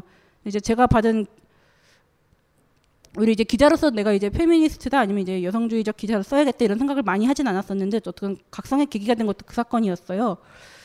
그 90년대 이제 대학을 나온 특히 남성 지식인 한국 사회에서 출판이라든가 뭐 언론이라든가 이런 데서 많이 헤게모니를 잡은 분들이잖아요. 이분들이 학생들 엄청 비난했었거든요. 웬 시대착오적인 거냐. 그러니까 여성 혐오적 얘기가. 일단 여자애들이 뭔가를 하는데 마음에 안 들어. 아, 그러니까 역시 뭐 이런 식으로 이제 굉장히 내리까는 시선 같은 게 먼저 보였고 그리고 도그마 같은 게 있었어요. 규제하면 안 되는 거예요. 복장 같은 거. 마음껏 야하게 입을 수 있는 권리가 중요해. 근데 너희는 어떻게 여성이면서 그걸 위해 싸우지 않느냐라고. 근데 거꾸로 우리는 야하게 입을 권리가 아니라 강제로 야하게 입어야 하는 그리고 이 상황에서 되게 남자에게 복무하는 모습으로서 야하게 입게 만드는 이런 문제점이 있는 건데 왜 들어보려고 하지도 않지? 이런 생각이 듣고 그런 거 안 입겠다라고 했던 선언하는 것 자체가 이제 규율은 안 돼. 이런 강력한 프레임 이것도 이제 소위 진보라는 사람들이 이제 그렇게 얘기한다는 게 굉장히 인상적이고 쇼킹하고 이제 그렇더라고요. 그래서 이것 부분들도 이제 페미니스트 이제 제가 맡은 부분이 넷페미의 미래라고 해가지고 어 저 내 미래도 모르는데 어떡하죠? 이랬는데 어, 이제 주체로 본다면 이제 이런 페미니즘에 대한 문제 의식을 자기화하고 마음껏 이제 언어로 하는데 이제 자신감이 있고 그게 이제 메갈리아라는 이제 변곡점을 통해서 오히려 확산된 이런 주체들이 있을 테고요. 그리고 이제 방법론이라고 한다면은 이제 인터넷과 그리고 어떤 자기화된 어떤 학술 경험들 이런 것들이 있고 또 이제 아까 말한 규제, 규율, 법, 질서 이런 걸 두려워하지 않는다라는 거. 근데 사회 운동의 역사를 쭉 보면은 결국은 이 법이라든가 규제를 만드는 사람이 이기는 거거든요. 예를 들면 이제 노동도 이제 근로기준법을 만든다든가 이제 한국의 여성사에서 이제 기념비적 쾌거가 이제 민법 개정, 호주 재패지 이래서 이제 딸의 지위를 이제 아들과 확 똑같이 격상을 시켰고 이제 그러다 보니까 이제 여성의 교육이 활발해지고 그러다 보니까 또 이제 여성의 사회 진출도 활발해지고 이런 이제 연쇄 작용을 가져온 건데 그런 이제 법에 대해서 이제 쟁취를 한다는 게 굉장히 중요한 요소라 여겼는데 그 부분들이 되게 자연스럽게 받아들여지고 있다는 점 그리고 이제 또 한편으로는 근데 이제 다들 상처와 증오가 좀 많은 것 같아요. 근데 그건 여성뿐만 아니고 최근에 들어서 이제 우리 사, 한국 사회에 이제 여러 가지 현상들인데 이것을 이제 어떻게든 극복을 해 나가야 될 텐데 그것은 이제 어떻게 극복할 수 있을까 이건 계속 고민인 부분이기는 합니다. 네. 네. 너무 많이 얘기해 주셔가지고 어, 이후에도 조금 조금 더 얘기 다뤄야 될 이야기들이 있기는 한 것 같은데요. 그 박은하 기자님이 말씀하셨던 내용이시기도 해요. 그 페미니즘 이슈에 대해서 메갈리아에 대해서 이렇게 접근하는 종류의 어떤 완전히 꽂아서 접근하는 종류의 측면들이 있는 반면에 사실은 언론에서 지금 접근하고 있는 측면들을 보면 또 박은하 기자님 기사들을 보면 사실은 이게 여성 이슈인지 남성 이슈인지 아니면 남성 이슈처럼 보이는 것들에 대해서 여성들의 이야기들을 계속해서 들어보려고 하시는 것들이 저는 눈에 보였거든요, 굉장히. 예, 그래서 그런 종류의 지점들에 대해서 어떤 면에서는 페미니즘 이슈가 조금 더 확장되고 복합적으로 접근할 수 있는 종류의 측면들을 만들고 있지 않은가. 그래서 그런 것들에 대한 질문들을 조금 드렸었어요. 예. 답변을 부탁드립니다. 아, 그런 거창한 생각은 없었고 그냥 한 주 한 주 발제를 막기 위해서였고요. 그래서 어, 질문을 받고 어, 너무 좋게 평가해 주셔서 감사한데 과연 좀 부끄럽네 이런 생각이 들었어요. 근데 제가 그런 경향은 있는 것 같아요. 아까도 말했지만 이제 룰을 지배하는 자가 이제 세상을 바꾼다라고 얘기를 했잖아요. 결국은 다수가 되고 주류가 되고 법으로 이걸 관철시켜야 이기는 거라고 생각을 하는데 그렇기 때문에 좀 모든 제도적으로 접근하는 좀 측면이 하나가 있고 또 아까도 고민된 거예요. 확실히 제 기사는 교육 기사가 제일 많아요. 교육, 노동, 뭐 청년, 저출산, 복지, 사회부 플러스 이제 비스무리 7년을 하다 보니까 이런 문제인데 여기서 이제 여성의 목소리들 이제 여기서 여성은 어떻게 교육받고 어떤 것을 원하고 예를 들어 이제 미래 라이프 대학 문제도 이제 거기 다니는 여성 여대 학생들 어떤 생각에서 어떻게 규정당했는데 이게 이제 이 단과 대학 사업을 어떻게 또 될 것인가. 이렇게 여성의 목소리를 넣는 게 제 스타일인 것 같아요 말씀 듣고 보니까. 이제 아까도 얘기했듯이 이제 대학 다니면서 왜 여성의 고민은 연애, 결혼, 가족 문제를 좁히는가. 좀 확산될 필요가 있다. 특히 우리의 어떤 여러 가지 문제들이 일어나는 것은 이제 온라인에서의 문제도 있지만 취업부터 시작해서 생각해보면 이제 취업하기가 여성들 더 힘들잖아요. 직장 내 여러 가지 문화, 여러 가지 현장에서 발생하는데 이런 현장의 문제들을 이제 파악해야 되고 여기서 이제 끄집어내야 된다 이런 게 있었고 여성들은 연애 결혼만 관심을 갖는다 어떤 편견에서 의도적으로 이제 꺾어 보려고 하는 마음도 있었고 근데 여기서 이제 항상 전 제가 여러분들에게 거꾸로 묻고 싶은 부분이에요. 여성 겨, 연애 결혼은 굉장히 그게 중요한 이슈인데 내가 이제 무시하고 있는 게 아닐까. 오히려 여성의 관심사라고 하기 때문에 이게 여성 이슈는 부차화되는 면이 있잖아요. 여성 그런 거 말고 중요한 문제가 있어. 교육, 노동 이런. 그러니까 진보 진보판 이제 정당 진보 정당에서도 이제 쉽게 나온 얘기인데 이런 소리면 내가 동조하는 게 아닐까 이런 고민도 좀 솔직히 들긴 들어요. 그리고 이제 임 대표님하고 이제 얘기를 해봤는데 헬조선 관련해서 이제 페 저는 2015년에 키워드가 이제 헬조선이고 그 다음이 이제 메갈리아 페미니즘 이게 굉장히 좀 신선했거든요. 그래서 왜 이런 현상이 들어 이제 생겼는가 이제 들여다 보는데 결국은 좀 바꾸고 싶은 일이 있다라고 생각했기 때문에 때문이에요. 그러니까 헬조선 하면은 남성 청년들은 이제 아, 흑수저 나는 흑수저야 내, 내가 헬조선 흑수저라서 이렇게 비참해 이러고 이제 여성 청년들은 아재 개저씨 한남충을 보면서 네가 헬조선의 주체들이야 네가 헬조선을 만들었어 얘기하거든요. 이제 이제 여성들이 훨씬 더 이제 생산적이라고 보는데 그래야 이제 문제를 해결할 거잖아요. 예, 흑수저란 말 참고로 되게 싫어요. 뭐 장관이 뭐 자기 흑수저라 가지고 탄압받는다고 헛소리하고 있고 이런 용도로 쓰인다고 보는데 그럼 이제 이 헬의 내용이 뭔가라고 들여다봤을 때 이제 30대 이상 이제 분들은 이제 여러 가지 얘기하죠. 어떤 여성에게 주어진 출산 압박 그리고 직장에서의 여러 가지 문제들 그런데 이제 20대 여성 할 때는 압도적으로 연애나 결혼 관계에서 오는 고민들이 되게 많았어요. 그럼 이거 되게 중요한 문제인데 이제 좀 도외시하고 있는 게 아닐까. 그리고 여론 연애나 이제 결혼의 연애 문제에 대해서 이제 고민할 수밖에 없는 게 지금의 이제 연애 관계 굉장히 폭력적인데 이제 남성은 그게 일상이기 때문에 고민 안 하지만 여성 입장에서는 이게 가장 가까이 있는 이제 모순이 아닐까 이런 생각을 최근에 하게 됐는데 이제 제 기사 중 그런 건 별로 없거든요. 성교육 기사가 이제 유사하게 해보려고 했다가 어떻게 스텝이 꼬여서 망했는데 예 그런 고민들을 하고 있습니다. 아, 지금 생각해 보니까 사실 오늘 모신 분들이 다 패친이네요. 저의. 네. 어, 그러니까 어떤 면에서 저도 어, 다들 밝히셔서 안 밝혀도 되는 거 아닌가 싶다가도 어쩔 수 없이 밝히자면 저는 92학번이거든요. 그러니까 네, 젊어 보이는데 네. 그러니까 그렇긴 한데 지금 온라인상에서 커뮤니케이션을 할 수 있게 다 연결되어 있는 사람들 이렇게 그런 분들을 지금 모시게 된 상황인 것 같은데요. 그러니까 제가 그 박은하 기자님 페이스북 친구로서 이제 글들을 이제 보다 보니까 그러니까 이런 거 기사화 하고 싶었는데 안 됐어. 뭐 그러니까 그게 어떤 게 있었냐면 하나가 성매매 여성의 노후에 대한 문제였어요. 이것들에 대해서 이제 취재를 하고 싶으셨는데 이제 취재하기가 굉장히 어려웠던 종류의 지점들에 대한 글을 한번 본 적이 있었고 그 다음에 더 인상적으로 봤던 건 또 어떤 게 있었냐면 온라인에 그러니까 아까 2부 어 이제 활동 소개하면서 보셨겠지만 온라인상의 각종 불법 동영상에 대한 문제들 이거를 취재하고 싶으나 사실은 기자윤리에 어긋나는 종류의 지점들 때문에 글로 표현하지 못하는 글로 쓸 수 없는 종류의 상황들에 대한 고민들을 쓰신 글을 제가 봤었거든요. 그래서 그런 종류의 문제들에 대해서는 조금 이 자리에서 공유를 하고 이야기를 나눠볼 필요가 있지 않을까 해서 한번 질문을 해봤습니다. 일단은 원칙이 있고 아무리 원칙을 세워도 이제 다르게 까다로운 주제가 있어요. 근데 그 후자의 경우 이제 까다로운 주제 생각해 보면 여성과 관련된 것도 굉장히 많고 이게 한국 사회에서 여성의 위치나 현실을 반영하는 게 아닐까 이런 생각이 드는데 원칙은 이제 간단해요. 이제 독수 독과라고 독이 든 씨앗에 독이 든 과일이 난다. 그래서 검찰이 이제 엑스파일 관련된 노회찬에게 유, 노회찬 의원에게 유죄를 때린 논리인데 그러니까 잘못된 방법으로는 이제 아무리 좋은 기사를 쓰더라도 이제 잘못됐다라는 게 이제 생각이에요. 이제 이런 거는 하기가 편한데 이제 어려운 부분들은 성매매 같은 경우 이제 성매매 여성의 이슈를 써보려고 했던 게 어떤 성매매 했던 여성들 이렇게 이제 뭐 청량리 588, 뭐 텍사스 이런 전형적인 이제 옛날 집창촌에서 이제 하다가 지금 나이 들고 빈곤 여성을 전락해주는 전락한 여성들을 이제 도와주는 복지관이 있어요.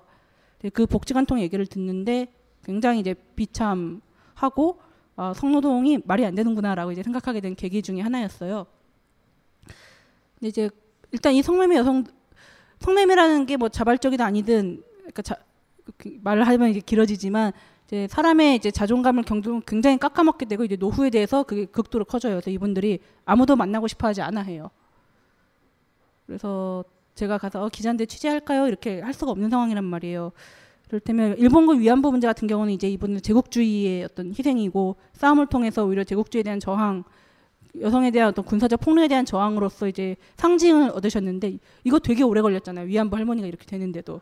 근데 어쨌든 스스로 이제 소위 사창가라고 이제 불린데 간 여성분들이 이제 사회적 모순에 대해서 이제 자기 삶과 사회적 모순을 접합시키면서 얘기를 하는 데는 어마어마한 시간이 걸릴 거고 어마어마하게 힘들고 어떻게 보면 이제 그분들이 돌아가시기 전에 가능할까 이 생각마저도 좀 들 정도로 근데 이 경우는 이제 괜한 접촉이 이제 상처가 되고 저 또한 그걸 잘 다룰 수 없겠다라는 생각이 들어서 이제 접었어요. 이제 그와 별도로 여러분들 많이 느끼셨을 거예요. 여성 언론의 성매매 보도가 굉장히 신박해요. 이건 기자가 성매매에 대해서 이제 알려주려고 쓴 건지 비판하려고 쓴 건지 알 수가 없는 경우가 많고 심지어 이제 요즘은 그래도 많이 바뀌고 있다는 느낌을 받는데 성매매 특별법 공격을 많이 하잖아요. 성매매와 관련해서 되게 어떤 판타지스러운 그래서 이제 물론 이제 성매매 여성의 어떤 생존권 이제 그런 노동의 문제 같은 경우도 분명 들여다봐야 할 대목이지만 이 대학 나오고 가정을 잃은 엘리트 부르주아 여성들이 가난한 여성들을 억압한다 뭐 이런 식으로 몰아가는 보도들이 되게 많아요. 많았어요. 그래서 이런 특정 주제 같은 게 굉장히 까다롭기 때문에 뭐가 중요한지 먼저 가치관을 먼저 세우고 그렇게 이제 선정적으로 소비되지 말아야 된다 이런 고민들을 이제 많이 하게 되고요. 그리고 이제 사제 포르노 문제 하다가 망한 여러 가지 이유가 제가 정신적 충격을 받았어요. 소라는 몰카몰카 하길래 메갈리아 나오기 전에 심지어 소라는 뭔지도 몰랐거든요. 그래서 야동 하면 일본 AV 얘기를 하는 줄 알았는데 이제 그게 아니라 아 이런 거였구나 근데 한편 보고 알아 누웠어요 진짜 역겨워가지고 그 정신적 데미지가 이제 회복되지 않은 상태에서 기사를 쓰다가 망했는데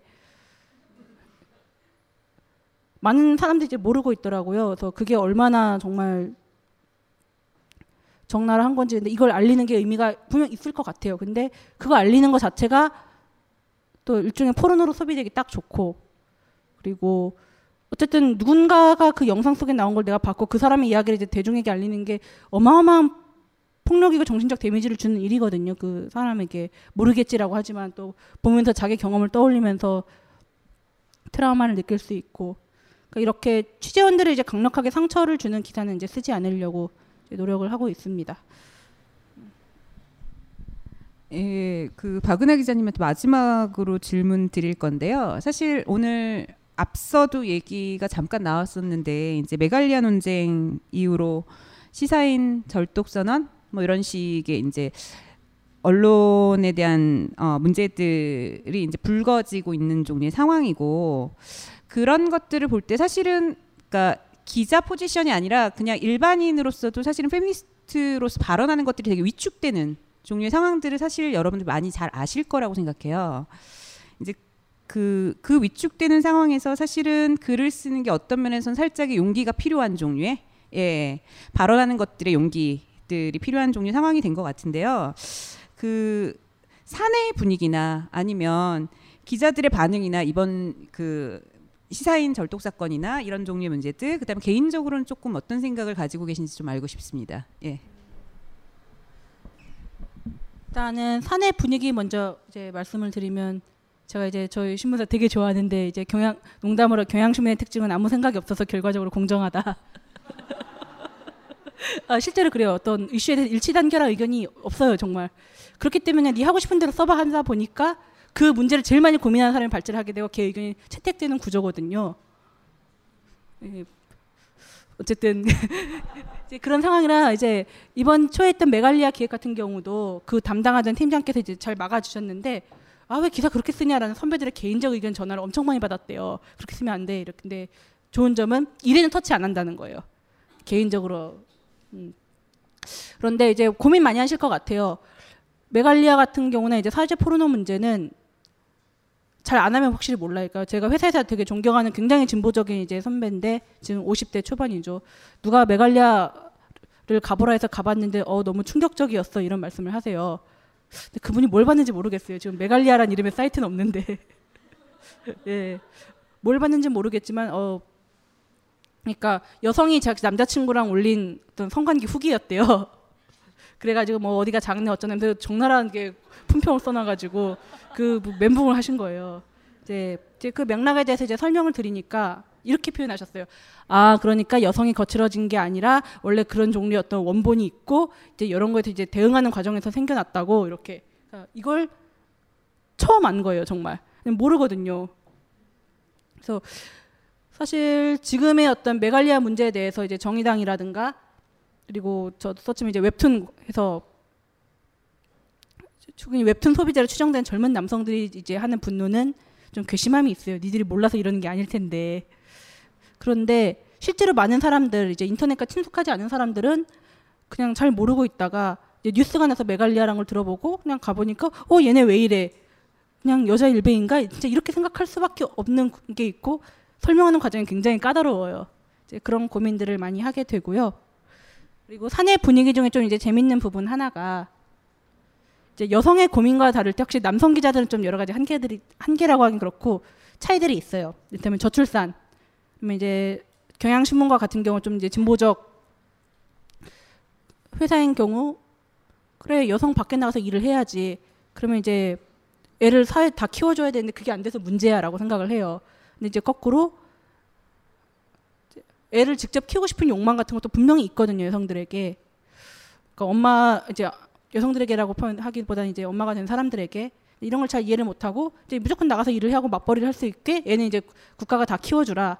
근데 거꾸로 보면은 국가가 다 키워주면 된다라고 이제 하는 데서 끝나는 경우도 있어요. 그러니까 가정 내에서 남편이 어떻게 해야 되냐 해는 해야 되냐라던가 이런 부분 없이 이제 되게 진보적인 편인데도 이런 고민에서 좀 차이가 있구나 이런 걸 느끼게 될 때가 있고요. 그리고 경향신문사가 이제 예전에 저 채용 관련해 가지고 논란이 있었긴 했고 이제 회사 쪽에서도 이제 계기로 많은 고민했었는데 그럼에도 불구하고 이제 여자 선배들의 비율이 높, 여성 기자들의 비율이 좀 높아요. 음, 다양한 분들이 있어요. 이를테면은 옛날에 여기자들은 이제 문화 혹은 생활 가정 뭐 이런 영역만 맡았었는데 이제 그걸 뚫고 그냥 정치 사회 법조 뭐 법원 검찰 이런 거 전문을 하시는 선배도 있어요. 근데 이분은 그 시대는 그랬어야 됐을 거예요. 결혼을 안 했어요. 그러니까 뭐 결혼하고 안 하고 이제 선택이지만 아, 남자 기자들은 결혼을 하고서도 뭐 정치부 기자 잘만 하는데 여기자들은 저런 이렇게 둘 중에 하나 선택을 해야 되는 것과 이제 고민되는 지점이 있는가 하면은 완전 이제 여성적인 영역 뭐 문화라든가 이런 데서 이제 하면서 이제 좀 평판을 얻으신 분도 있고 하다가 이제 육아가 안 돼가 육아 문제로 그냥 회사를 나가신 분도 있고 그 교육 이렇게 정치나 이제 법원 검찰 수사 이것보다는 좀 더 여성 친화적인 영역이라고 생각하지만 어쨌거나 여성 꼭 여성 이슈가 아니라 남성 이슈 여성 이슈 구분이 안 가는 영역에서 이제 자기 가정 생활과 병립하면서 이제 일을 해 나가신 분도 있고 근데 그분의 경우는 남편이 굉장히 이해력이 좋거든요. 아 저렇게 되면 조, 정말 저렇게 이해심한 남자를 만나야 되는 건가? 만약 결혼할 생각이 있다면 이런 고민들을 하게 되는데 오히려 그런 각 여러 가지 상황들이 있고 이제 각자의 고민을 나누는 분위기가 있는 게 되게 중요한 것 같아요. 이제 경향신문사 같은 데 그런 분위기가 좀 잘 돼 있긴 하고 그리고 이제 시사인 사태와 관련해서 좀 다들 당혹했어요. 이렇게 심하나. 근데 아까 제가 말씀드렸잖아요. 악플에 대한 어떤 무신경함. 아 온라인 이슈가 뭐가 중요하냐. 그냥 찌질한 애들이 땡땡거리는 거 아니냐. 오히려 많은 경향신문 수뇌부들이 그렇게 생각하기 때문에 발전할 수 있어요. 아, 절덕전화 하라 그래 뭐, 뭐 이러면은 참 재미있는 부분인 것 같아요. 반드시 꼭 이렇게 의견이 일치하거나 오라야 이게 좋은 결과를 만들어내지 않는다. 예, 어떤 면에서는 용기가 발휘되기 쉬운 종류 환경에 계신 것 같아요. 예. 어, 이제 그 두 분한테 질문 드릴 것들이 조금 남아 있어요. 사실은 너무 제가 범주가 큰 질문들을 조금 드릴 거여서 답변을 하시기가 조금 고민스럽지 않으실까라는 생각도 들기는 했는데 음, 오늘 자리에서 나온 이야기들을 여러분이 들으시면서도 사실은 아 어떤 부분은 고개가 끄덕끄덕여지는데 어떤 부분 나 아직도 잘 조금 갸우뚱 이런 부분들이 있으실 거라고 생각해요. 사실 여성 그 페미니즘 안에서도 굉장히 다양한 스펙트럼들이 있는 상황이고 그다음에 특히 새로이 활동을 조금 눈에 보이게 시작하시는 분들 같은 경우는 좀 경험의 부족 이런 것들로 시행착오를 겪기도 하는 것 같고요. 현실적으로 이제 그렇게 다양하게 벌어지고 있는 상황에서 사실은 외부적으로는 굉장히 큰 이슈들이 빵빵 터지고 이거에 대응해야 되고 이런 종류의 상황이라 내부적으로의 차이들이나 이견들이나 아니면 생각이 다른 것들에 대해서 찬찬히 논의할 시간이나 기회들을 많이 갖고 있지 못한 종류의 상황이 아닌가라는 생각이 들었었거든요. 사실은 오늘의 기획들도 좀 그런 종류의 부분들을 이야기할 수 있는 종류의 상황이었으면 좋겠다라는 생각이 들었었고요. 그래서 그 부분에 대해서 조금 어떤 어떤 종류의 생각들을 가지고 계신지 그리고 어떤 식으로 풀어나가고 계신지 좀 궁금합니다. 두 분에게 다 말, 질문 드렸어요. 일단 어, 이런 걸 되게 질문을 많이 받아요. 그러니까 제가 메갈리아 세대라고 제, 저 자신을 지칭을 하고 또 강남역 세대 내지는 메갈 세대 뭐 이렇게 얘기를 하니까 이제 메갈리아를 어떻게 생각하느냐에서 조금 벗어나서 이제는 워마드를 어떻게 생각하느냐. 근데 친구들한테도 질문을 많이 받고 뭐 이런 자리에서도 많이 받는데 이제 사실 저는 그 친구들이 늘 물어보는데 그러니까 제가 할 말은 뭘 어떻게 생각해 이거밖에는 할 말이 없어요 사실 그러니까 여 아까 손희정 선생님께서도 말하셨지만 그 그런 문제는 이, 그러니까 이렇게 제가 되게 시원찮게 대꾸를 해요 뭘 어떻게 생각하느냐 근데 이 말은 어 그런 커뮤니티 메갈리아나 어떤 워마드나 이런 일련의 흐름을 통해서 그 손희정 선생님이 방금 지적하셨던 그런 내가 이제 여성이지만 그 성별 권력에서는 약자이지만 또 다른 층의 권력에서는 또 강자일 수 있잖아요. 그래서 거기서 다른 약자를 향한 혐오 이거는 정말 어, 제지를 해야 되는 부분이라고 저도 생각을 하고 또 이제 그 커뮤니티 온라인 커뮤니티 내에서의 그런 뭐 인신 공격과 같은 문제 이런 것들도 여러 부작용이 있다고 인정을 하지만 제 제가 그렇게 대꾸를 했던 이유는 그리고 그렇게 먼저 이야기를 드렸던 이유는 어, 페미니스트들이 우선 이런 메갈리아를 통해서 어떤 해방감을 느끼고 앞으로 나아갈 용기를 얻었지만 계속해서 메갈리아라는 그 커뮤니티 자체를 설명을 해야 되는 거예요. 내, 내가 메갈리아 자, 자체인 것처럼. 그리고 메갈리아에서 문제가 생겼을 경우에는 이제 내가 더 이상 발언을 하지 않아야 될 것만 같은 느낌을 받는다거나 그러니까 내가 집단을 대표를 또 해야 되는 거죠. 그러니까 여성 전체를 대표를 했다가 또 이제는 메갈리아가 등장하니까 메갈리아 자체를 다 대표를 해야 될 것만 같은 느낌. 그래서 저는 더욱더 그냥 어떤 질문을 받을 때 내가 쓰는 거 아니다. 뭐 이런 식으로 되게 그렇게 얘기를 하는 거예요. 그러니까 메갈리아가 누구냐고 했을 때 우리가 잘 모르거든요. 어디까지 메갈리아고 어디까지 메갈리아가 아닌가. 그걸 만든 사람, 뭐 게시글을 열 번 올려본 사람, 아니면 저는 저처럼 그런 게시물을 이제 보고 거기에 또 동의를 하는 사람들. 그러니까 굉장히 이 메갈리아라는 것 자체를 이렇게 규정을 특정할 수 없지만 저는 제가 이런 문제 어떤 시행착오 같은 것도 저도 저도 있었거든요. 제가 이제 입체표를 쓰면서 여러 가지 문제와 사건 사고를 겪었는데 그 과정에서 어, 중요한 건 계속 이렇게 실패하고 계속 이렇게 시행착오를 겪어야 된다는 거예요. 이제 온라인 페미니즘이라는 게 처음 생겨난 게 아니고 작년이 페미니즘 원년이 아니지만 이제 이제 이야기를 하는 주체들은 이제 시작하는 사람들이거든요. 저 나이 혹은 이제 저보다 어리거나 더 나이가 많거나 한 분들은 이제 막 시작하는 과정에서 분명히 넘어질 수밖에 없는데 거, 제가 그런 문제들을 보면서 느끼는 건 쉽게 늘 그러듯이 아 그 여성 집단 전체의 문제 내지는 메갈리아 전체 메갈리아가 나를 집단 표 뭐지 그 대변하는 문제 혹은 더 이상은 여성 운동을 하지 않아야 될 이유 이런 걸로 느끼지 않고 계속해서 실패를 하고 넘어지고 그렇게 해야 된다고 생각을 해요. 그 별거 아니다라는 마음을 가져야 된다고 생각해요. 왜냐하면 그 공포증을 치료할 때도 노출을 하잖아요. 그때 제가 수업에서 들었을 때 공포증 치료에 대한 이야기를 뭐 수업을 든 그런 이야기를 다룬 적이 있는데 그때 결국 느껴야 된다는 게 이래도 죽지 않는다라는 거거든요. 그러니까 메갈리아를 내가 지지했지만 그 안에서 내가 동의할 수 없는 어떤 문제가 생긴다고 해서 곧바로 내가 여성운동을 하지 않아야 되는 이유는 아니라는 거죠. 그거는 그들이 만든 어떤 문제고 내가 지지를 하고 스탠스에 어떤 내가 메갈 세대라고 나를 대변하지만 거기서 어떤 내가 동의할 수 없는 문제가 생기더라도 끊임없이 나는 어쨌든 지금에서 또 앞으로 나아갈 용기를 갖고 계속해서 시도하고 또 앞으로 또 실패하겠지만 그래도 계속 가도 된다는 거 이런 확신을 개개인이 가졌으면 좋겠다 이런 생각을 하면서 그걸 보고 있고요. 그 제가 우려하는 동시에 이렇게 생각하는 것 중에 이제 정해진 자리를 벗어나서 저희가 발걸음을 떼고 있는데 좀 넘어졌다고 해서 아 그러니까 걷지 말 걸 그랬다 이런 식의 후회를 하지 않았으면 좋겠어요. 박은하 기자님은 좀 첨언하실 이야기들. 예. 이제 최근에 이제 어디서 봤는지 트위터인지 페이스북인지 기억은 안 나지만 이제 확실하게 온라인상에서 본 말이에요. 이제 여성들의 목소리 자체가 많아지는 게 진보인 거지 그 목소리 다 옳은 얘기여야 진보가 아니다. 라는 얘기인데 어 제가 고민하던 부분들에 대해서 확 이제 와 닿게해지더라고요. 그러니까 작년에 어떤 트위터의 분위기는 전혀 좀 불편하거나 부정적인 부분이 있었어요. 이를테면 이제 한 사람은 계정에 몰려가지고 너 여혐이자고 막 이렇게 쪼아대는 방식이라든가 그 방식을 통해서 이제 무엇이 여성 혐오이고 어떻게 나아가야 되는가 분명 고민 도출되는 건 사실이에요. 계기도 되고 하지만 이거 자체가 옳은가 싶기도 하고 이제 누군가 얘기를 했었는데 이제 카페라든가 이제 온라인 토론 하다 보면 이게 몰아가기 이런 부분들이 있잖아요.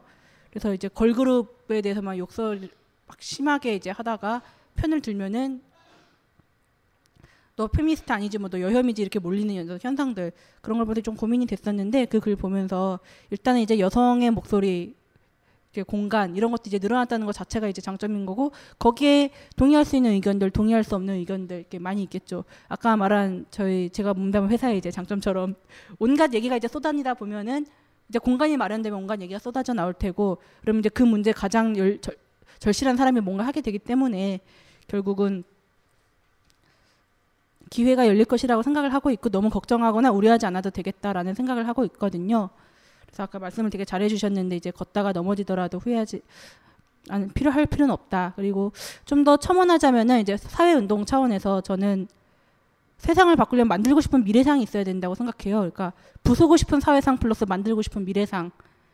그리고 이게 되게 온라인에서 보면 이제 만들어지고 있는 것 같아요. 그 미래상이란 건 한 인간상일 수도 있고 가정의 모습일 수도 있고 혹은 이제 사회의 모습일 수도 있는데 헬조선 취재에서 이제 그 후속을 따라가면서 흑수저에 넘는 게 바로 그거거든요. 흑수저라는 말에는 금수저에 대한 증오가 있지만 그래서 어떻게 할 건데가 없어요. 전 차라리 처음에는 듣기 나빴는데 개저씨나 아재 같은 게 이제 이런 사람이 되지 말자라는 거잖아요. 또 오히려 이게 더 미래 진보적이고 미래지향적인 단어다라고 생각을 했어요. 물론 이제 더 나은 모습은 이제 하나의 언어로 표현되지 않을 것 같은데 이제 이거 준비하면서 이제 다른 사람과 얘기를 하다가 영문학 전공하는 이제 후배가 그랬어요. 이제 그분은 18세기, 19세기 영국 문학을 전공하는데 이제 서양에서도 이제 페미니즘 이런 게 확산되면서 여성들이 제일 먼저 이제 사회 진출한 분야가 이제 작가죠. 교육이 확산되고 이제 여성들이 책을 많이 읽고 지금 이제 한국에서도 사회과학 도, 서점 페미니즘 서적이 많이 올라간다 하지만 그 당시 이제 여성들이 문학 독자로서 엄, 어마어마하게 늘었고 여성 작가도 나오고 이들을 위한 소설도 나온단 말이에요. 그러니까 저는 안 읽어봤는데 오만과 편견 같은 이게 보면 지금 되게 당연한 소설 같은데 그 당시로 이제 센세이션을 했던 이유가 남자 괜찮은 남자의 상을 바꿔버렸대요. 그러니까 여성에게 좀 친절하고 매너 있고 막 억압적이고 호령하는 게 아니라 그러면서 이제 그런 작품들이 계속 출간되니까 사람들의 생각이 이제 바뀌는 거예요. 아 저렇게 돼야 괜찮은 사람 저렇게 따라가야지. 그래서 현대 영문학에서 이제 페미니즘의 어떤 위상 이런 것들이 높은 이유가 바로 이제 그러한 작업들이 있었다라는 이제 자기 공부 얘기를 하더라고요. 그런 걸 보면서 좀 만들고 싶은 그러니까 아직 세계가 부서지지 않았는데 이제 뭔 소리냐라고 할 수도 있겠지만 항상 이제 마음 모두가 그런 역할을 할 필요는 없다고 생각을 해요. 그냥 우리에겐 언어가 필요하다 나왔지만 이제 쓸데없는 얘기는 그냥 나 그거 대답할 의무 없는데요라고 이제 쳐내버려도 상관이 없고 그리고 누군가 이제 너 개저씨야라고 그냥 딱 지적하는 역할에는 이제 머물러도 상관이 없어요.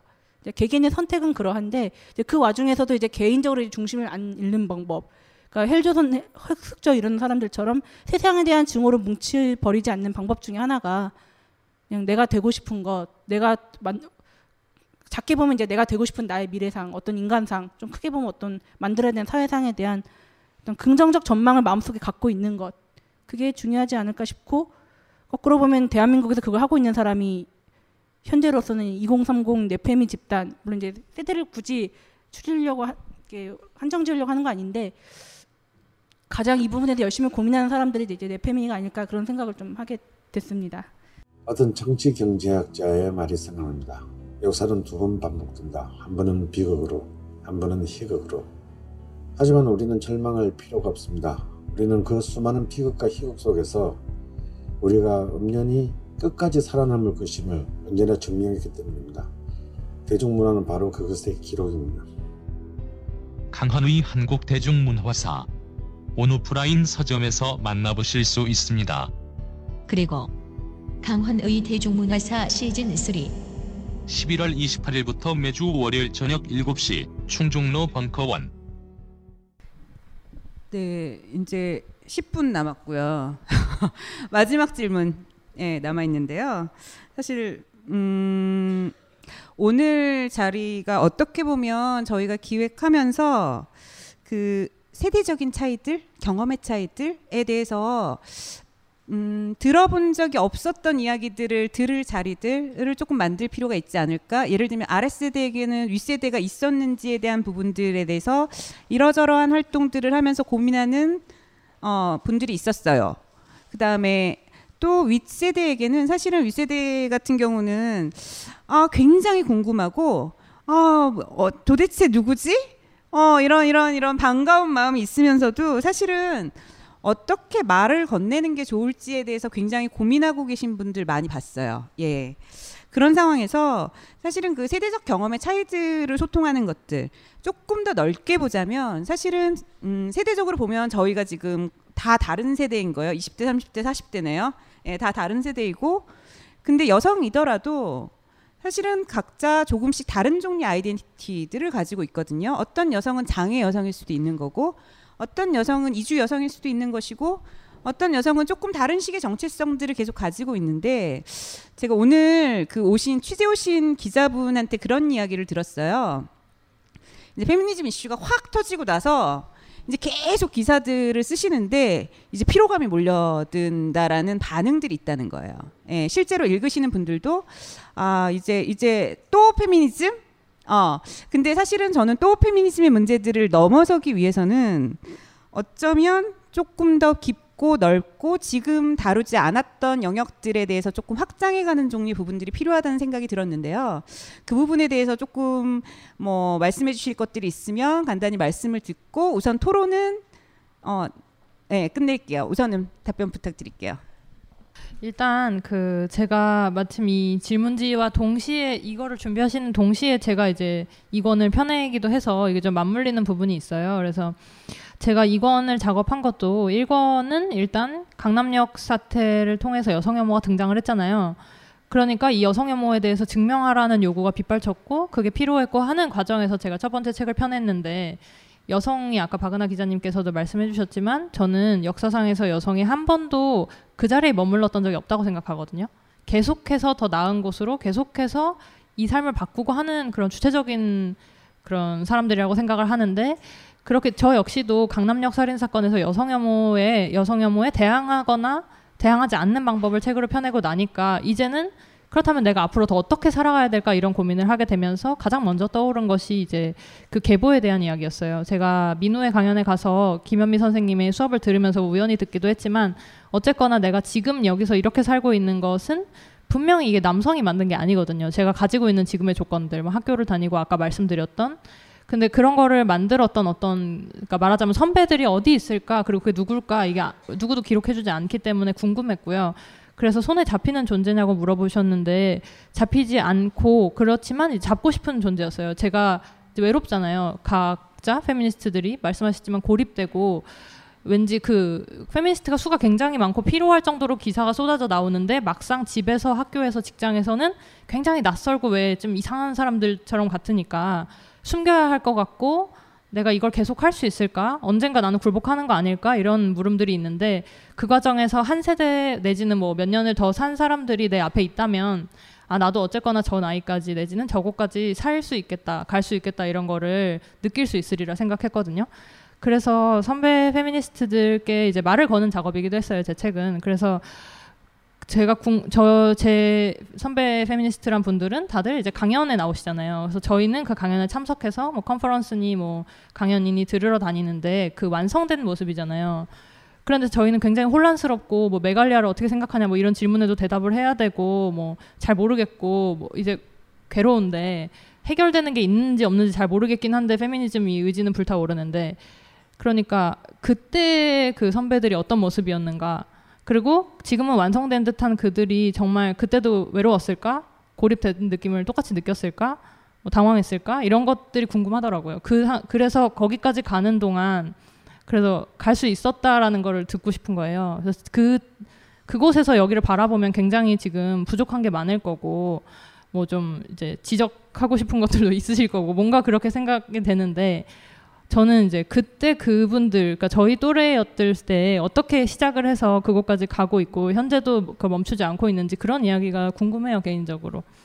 그리고 제가 더 깊고 넓은 페미즘을 만들어 나가기 위해서 저 제가 이제 어떤 기조까지는 아니지만 제가 품고 있는 말이 하나 있어요. 그게 각자가 각자의 몫을 해야 된다 이런 말인데 그 말은 각자가 각자의 몫을 하자 이렇게 생각을 해요 늘. 그래서 제가 할 수 있는 걸 했던 게 그 책을 펴내는 두 권의 책을 펴내는 것들이었고요.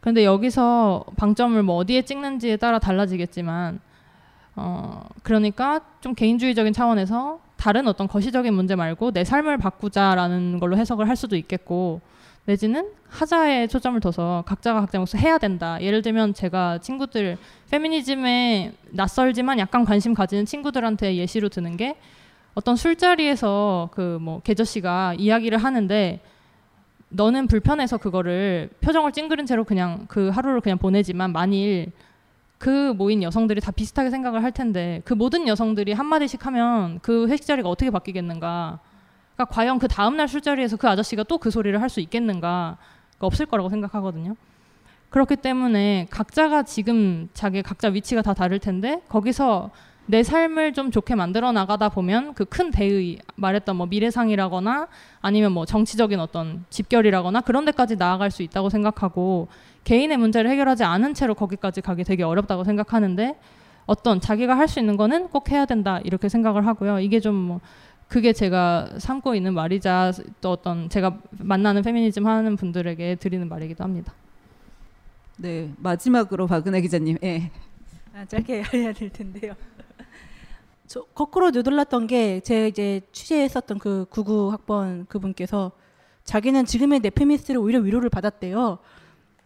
어쨌거나 그분은 서울 여성기금 여성가족부가 생기고 이제 그런 여러 가지 이제 선배 페미니스트들이 만들어놓은 제도를 통해서 지역에서 마을 운동을 하고 있어요. 50대, 60대 여성의 건강과 이제 자기 자아 정체성, 자존감 문제와 관련해 가지고, 그러니까 마을에서 이제 제도적으로 만드는 어떤 기금으로 여성 운동하고 있는 분인데도 어떤 고립감 같은 걸 많이 느껴셨다고 하는데 이- 이게 맞나 싶기도 하고 특히 이제 아이 키우는 엄마로서 일과 가정은 바- 양립해야 되기도 하고 그런데 이제 인터넷에서 벌어지는 여러 가지 자유 현상을 보면서 본인은 SNS를 안 함에도 불구하고 되게 해방감을 느끼고 되게 반갑기도 하고 아 이 중에서 이제 나랑 같이 고민했던 대학교 때 친구도 있을 텐데 그들은 뭐 하고 있을까 이 중에 있겠지 하면서 그리고 또 그때 여성 우리 여성주의들을 페미니스트를 다 욕하던 남자 선배들의 사회 운동은 다 망했는데 우리만 살아남았어.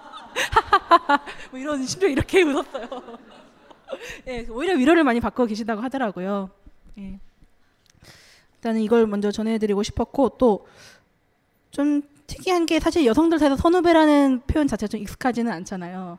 근데 이거 이제 제가 대학 동기들하고 이제 한번 모임이 있었는데 이제 아이도 왜 이렇게 아재 개그를 하고 그래 여러 가지 아재 얘기하다 누가 명쾌하게 정리하더라고요. 청년은 지적을 안 하는데 아재는 지적을 한다고.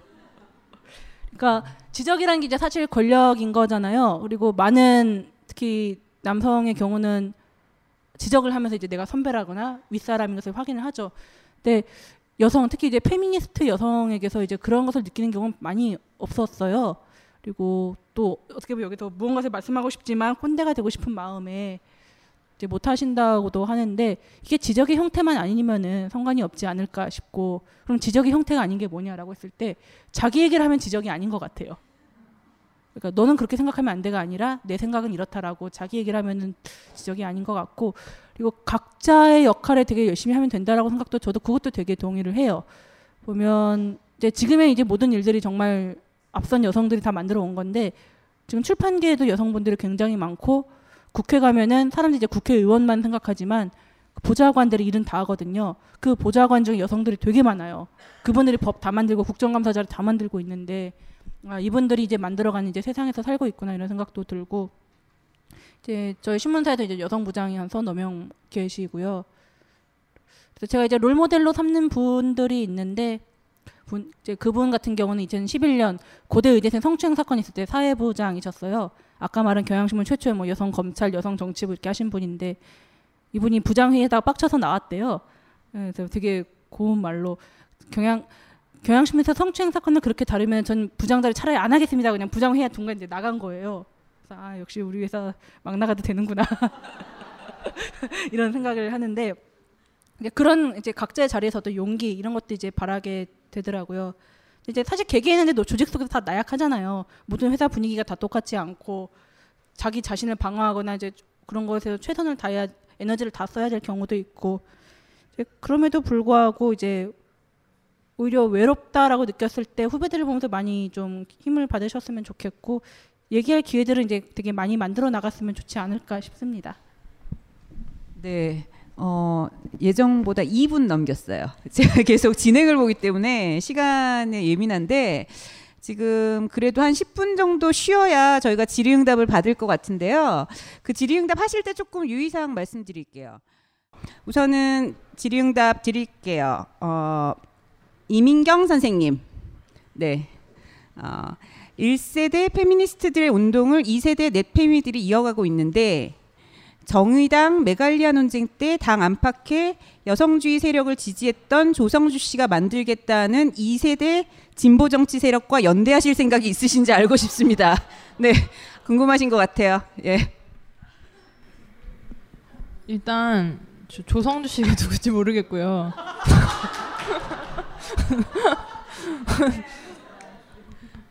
아? 좋았어요.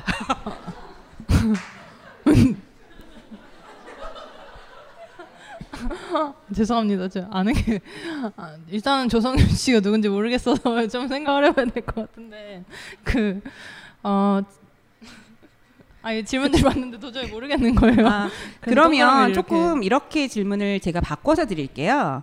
어, 기존의 세력들 중에서 소위 말해서 우리는 페미니스티아라고 하진 않지만 여튼저튼 진보적인 단체들에서 뭔가가 어떤 새로운 종류의 여성주의에 대해서 고민하고 있는 종류의 세력들이 분명히 있을 것 같고 제가 지금 설명이 조금 정확하지 않은 부분이 있기는 하지만 근데 사실은 어, 어디가 어딘지 잘 모르겠는 부분과 좀 어떤 활동을 할지 물음표인 종류의 상황들 이런 종류의 상황에서 사실은 조금 다른 종류의 세력들과 연대하는 종류의 문제들에 대해서 어떻게 고민할 수 있을지에 대한 예 일단 그 조성주 씨는 잘 모르겠지만 진보 정치 세력이라고 하면 이 남성 중심적인 뜻가 또 있어요. 이 의제가 진보적이다라고 하지만 또 거기서 여성이 배제된 문제. 제가 이 이 권을 쓰면서도 그 오빠는 필요 없다를 읽기도 했고 실제로 학내에서 제가 뭐 운동권이라고 불리는 그 세력들의 그 남성 중심주의에 염증을 느끼기도 했거든요. 그래서 어, 기존의 진보 정치 세력이라는 그 남성 중심주의의 문법에 저희가 연대를 하기보다는 이게 지금 세력화가 됐잖아요. 여성의 세력이 굉장히 커졌고 그 규모가 커져서 진보 정치 쪽에서도 그것과 연대하고 싶어 하는 마음이 있지만 어, 여성이 저는 음, 이렇게 된 김에 여성끼리 해볼 수 있다고 생각해요. 그러니까 여성이 자기 자신의 문제를 해결하고 예를 들어 메갈리아가 생겨나서 자기 자신의 분노를 쏟아냈잖아요. 그러고 나면 이제 자기 얘기가 해결이 된 다음에 또 다른 여성들과 연대가 될 수 있었듯이 또 여성 그 성별을 잊은 상태에서 다른 문제에 또 여성끼리 해볼 수 있다고 생각하거든요. 그럴 때 운동은 또 기존의 움직임과 또 다를 것이고, 음, 그래서 어, 다른 의제로 옮겨갈 수는 있겠지만 반드시 그 기존의 세력과 연대를 해야 되는가 그거는 조금 의문이 듭니다. 사실은 그 그 한 분이 그러니까 저는 사실은 이 질문에 대한 답에서 조성주 씨가 누군지 모르겠네요가 어떤 면에서는 어, 아이덴티티를 보여주는 종류의 측면도 있지 않나 농반 진반이고요. 어, 근데 이분이 박은하 기자님한테도 또 질문을 하셨어요. 그 진보 언론 경향 측에서도 질문 1에 언급한 연대를 지원하실 의향이 있으신지 알고 싶습니다. 예. 어, 일단 전 조성주 씨를 아니까 그냥 간단하게 설명드릴게요. 네, 조성주 씨가 나이는 37인가 그렇고요. 정의당 정치인이고 혹시 들어보셨을지 모르겠는데 청년 유니온의 어떤 창립 3인 중에 하나예요. 예. 그리고 만화랑 미드를 좋아하고 원래 천문학을 전공했는데 그냥 지구의 문제를 해결하고 싶다가 하다가 졸업을 못했대요. 그리고 제가 사드 때문에 성주 갔다 왔다니까 성주를 다녀오셨군요. 아재 개그를 치는 정치인이에요. 예. 그래서 조성주 씨가 이제 이세대 진보 정치라는 말을 한 게 지난해 당 대표 선거에 되게 심상정 노회찬 이런 진보 정치 이제 쟁쟁한 거두와 함께 맞짱을 뜨면서 나와서 이제 화두가 된 거거든요. 근데 이제 이 질문에 대해서는 저는 이제 두 가지로 대답할 건데 이세대 진보 정치 세력이란 없다라는 거예요. 그건 관점이지 세력이 아니라는 생각이고 두 번째는 이 질문은 정치인에게 해야 되는 질문이다라는 게 제 관점이에요. 무슨 말이냐면 이세대 진보 정치는 이런 내용이에요. 예전 이제 1세대 진보 정치라고 하면은 타협은 악이에요. 그러니까 강력하게 우리의 주장을 해가지고 우리 주장 관철시켜야 되는 거예요. 예를 들어 뭐 사드 철폐, 철거 반대, 백, 뭐 협, FTA 무효화 이게 아니라 조성주 씨는 그렇게 하면 우리는 항상 밀렸고 그러면 결과적으로 약자가 제일 많이 피해를 봤다. 그러니까 FTA 같은 경우도 어떤 방식의 FTA를 할 것인가 그리고 뭐 전부 혹은 전무 뭐 반값 등록금 이게 아니라 그 중간에 합리적인 등록금과 합리적인 이제 고등교육 지원 체제 이런 걸 이제 만드는 방식으로 그러니까 타협할 수 있고 우리가 이제 혁명적으로 이 체제를 때려 부숴야가 아니라 우리의 입장을 들어갈 수 있는 법을 최대한 많이 만들어내자라는 관점이거든요. 그래서 이게 굉장히 이제 충격을 줬고 한편으로는 이제 개량주의다라는 이제 비판도 많이 있었고 그렇지만 정의당 내에서는 그 상당히 지지를 얻었던 내용이에요. 근데 저는 아까도 말씀했듯이 이미 네페미 여성들이 그런 관점을 많이 갖고 있거든요. 예를 들면 소란핵 폐지할 때도 진선미 의원을 잘 활용했고 정치 자금 모금 제도를 잘 활용했잖아요. 그러니까 이미 이 세대 진보 정치의 관점에 입각한 행동을 하고 있어요. 그래서 이 세대 진보 정치 세력과 연대할 것이냐라는 질문은 그러니까 질문할 필요가 없는 상황인 거예요. 어떤 면에서는 오히려 이런 관점의 행동을 할 것이냐라는 문, 질문을 이제 던지시면 좋을 것 같은데 그런 건 이미 하고 있어요. 이거 두 번째로 그럼 이세 근데 조성주 씨는 아직 이제 당내 조성주 세력이라 불리는 사람은 분명 있었고 있을 거예요. 이제 그런데 이제 그 연대를 할 것이냐라고 했을 때 약간 의아한 게 여기 있는 이제 많은 분들 혹시 정치나 정당인 분들 계시겠지만 대부분 유권자잖아요. 거꾸로 저 이세대 진보 정치 세력의 유권자 선택을 받아야죠. 여성표의 선택을 받아야죠. 연대를 구할 게 아니라 만약에 어떤 정치 집단이 있다고 생각해요. 뭐 정의당 내 여성주의 모임 분명 있어요. 정의당 내 환경을 생각하는 모임 있고 그래 좀 이렇게 좀 그냥 예를 쉽게 하려고 듣게요. 심상정파 노예참파 다 있어요. 그럼 노예참파에게 조성주와 연대하시겠습니까? 이건 질문 가능해요. 이제 많은 사람들에게는 우리를 선택해 달라라고 해서 매력 있는 어떤 세력이 돼야 되느냐가 우선적인 질문인 것 같고 그래서 제 질문으로 본다면 진보 언론도 마찬가지거든요. 진보 언론이 어떤 사안에 대해서 진보적 관점을 할 수 있지만 특정 이제 정치 세력을 밀어주는 게 이제 역할은 아니라고 생각을 해요. 어떤 점을 좀 중요시할 수는 있고 다른 언론보다 그런 흐름들을 좀 더 많이 보도할 수는 있죠. 그래서 주간 경영에서도 이제 조성주 씨 이세대 진보 정책을 좀 커버로 다뤘었는데요. 그치만 이제 그걸 이제 밀어준다라기보다는 언론 자체는 되게 객관적으로 잘하면 잘한 대로 이제 잘했다고 쓰고 못하면 이제 못했다라고 이제 조지고 이제 예, 예. 아유 무의식적으로 나와버렸네요. 예, 그럼 된다라고 이제 생각하고 있습니다. 네, 그 두 번째 질문 드릴게요. 어, 그 사실 오늘 남성 페미니스트 어때야 되는지에 대한 문제들은 많이 못 다뤘어요. 예. 근데 이제 남성분 질문이신데요. 그 페미니스트가 되고 싶은 남자 중 한 명입니다. 지금 우리네 사회 현실 속에서 남성 페미니스트로서 어떤 스탠스와 태도를 취해야 하는지 그리고 여성 페미니스트들과 어떻게 함께 할 수 있을지 의견을 조언을 구합니다. 네, 아주 아주 모든 행사장에 나오는 질문이에요. 예, 답변 부탁드릴게요. 네. 그래서 제가 이 질문을 원래는 어, 뭐라고 말하면 좋을까요? 어, 그러니까 제가 첫 책을 쓸 때 이 부분을 뺐었어요. 원래 없었는데 이 부분을 마지막에 집어 넣었던 게 처음에는 오로지 여성을 위한 이야기만을 하고 싶었고 그러니까 남성 페미니스트 이야기가 늘 나오지만 한 문제씩은 꼭 나오지만 그렇 물론 이제 중요한 이야기라고 생각하면서도 언제나 음, 오로지 여성만의 이야기가 다루어지지 않는 상황에 조금 불편함을 느껴서 이 입투패를 쓰는 것도 철저히 그 상처받았던 강남역 살인 사건을 통해서 자신의 트라우마를 경험하고 직면해야 하는 여성들만을 위해서 쓰다가 마지막에 한 꼭지를 추가한 게 바로 이런 질문에 대답하기 위해서였는데 어, 일단 남성 페미니스트가 할 수 있는 게 있다고 생각해요. 저는 예를 들면 제가 여성을 설득하기 굉장히 쉽거든요. 여성과 제가 같이 비슷한 나이를 살아오면서 같이 경험했던 어떤 그런 차별이라거나 우리가 쌓아왔던 경험 같은 게 있어서 제가 그 친구를 건드려서 이 어떤 가부장제라거나 여성 혐오의 실체를 함께 목격하게 하기가 쉬운데 남성의 경우는 남성이 해야 하거든요. 그래서 여성에게 다들 달라붙어서 어, 여성 혐오가 있다는 있, 없다, 뭐 차별이 이제는 없다, 뭐 여성 우월주의다 이런 말을 쏟아낼 때 그들에 대 그들을 데려와서 설득을 해야 되는 게 바로 남성 페미니스트의 의무라고 생각을 하고 그들은 또 할 수 있거든요. 남성이 남성으로 살아오면서 겪었던 삶이 또 닮아 있게 있을 거기 때문에 왜냐하면 물론 남성끼리도 각자 뭐 다른 어떤 계급이라거나 이런 것들 때문에 또 다른 삶을 살았겠지만 여성은 태어나서부터 지금까지 끊임없이 어떤 죽음의 위기를 포함해서 어떤 차별과 그런 상처와 폭력을 겪어왔다면 남성은 다시 돌아봤을 때 여성의 이야기를 듣고 페미니스트가 되기를 결심하고 다시 자신의 삶을 돌아봤을 때 자기의 삶이 무탈하게 통과되었잖아요. 그러니까 그게 좀 이상한 거거든요, 사실은. 여성은 끊임없이 어떤 차별의 상처의 기억이 몸에 새겨져 있고 남성 그게 없이 통과됐다는 거.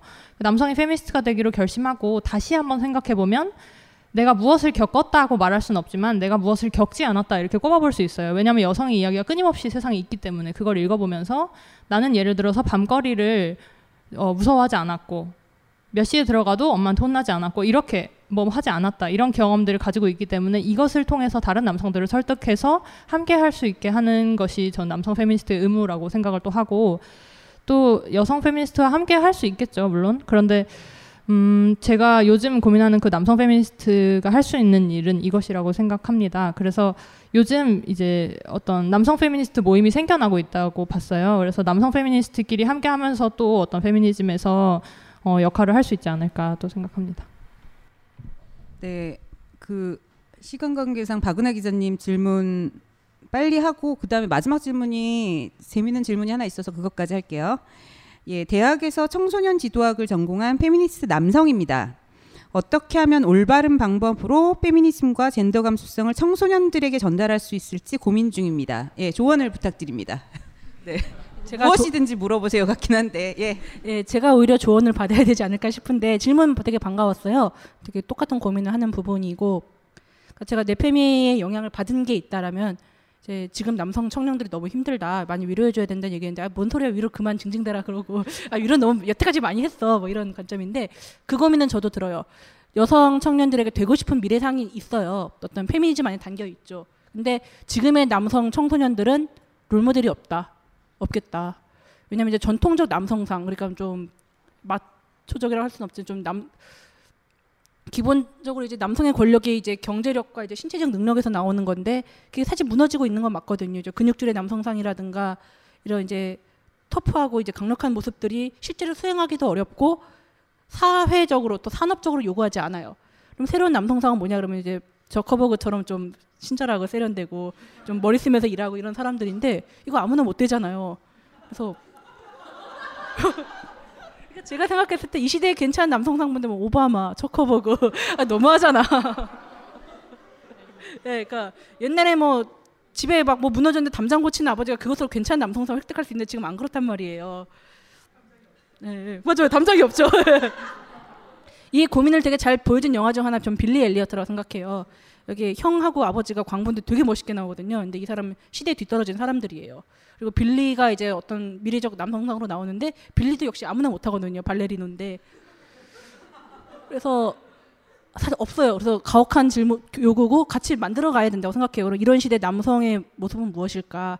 이를테면 뭐 용기라든가 책임감 이런 것은 남성상이라고 하면 되게 긍정적인 덕목이거든요. 어떤 이유에서인지 이것도 같이 없어지고 있다는 생각은 들어요. 그러니까 저는 이걸 이제 뭐 책임감, 용기 이런 건 여성에게도 필요한 덕목인데 전 이걸 남성성으로 부르는 것 자체에 대한 거부감은 없거든요. 그래서 좀 청소년들에게 이런 남성이 되고 싶고 이런 게 멋있는 남성이다. 그러니까 이런 게 되지 말자도 중요하지만 이런 게 멋있는 거다라는 가치관을 좀 만들어 나가고 그런 것을 중심으로 좀 교육을 하는 게 좋지 않을까. 물론 어떻게라고 하면은 더 잘 모르게 같이 고민을 해보고 이제 얘기를 나눠봤으면 좋겠습니다. 예, 마지막 질문은 두 분한테 같이 드리는 질문인데 사실 두 분이 질문 지금 모르세요. 그래서 제가 왜 이 질문을 마지막으로라도 해야 되겠다고 생각했냐면 사실은 어, 나는 페미니스트야.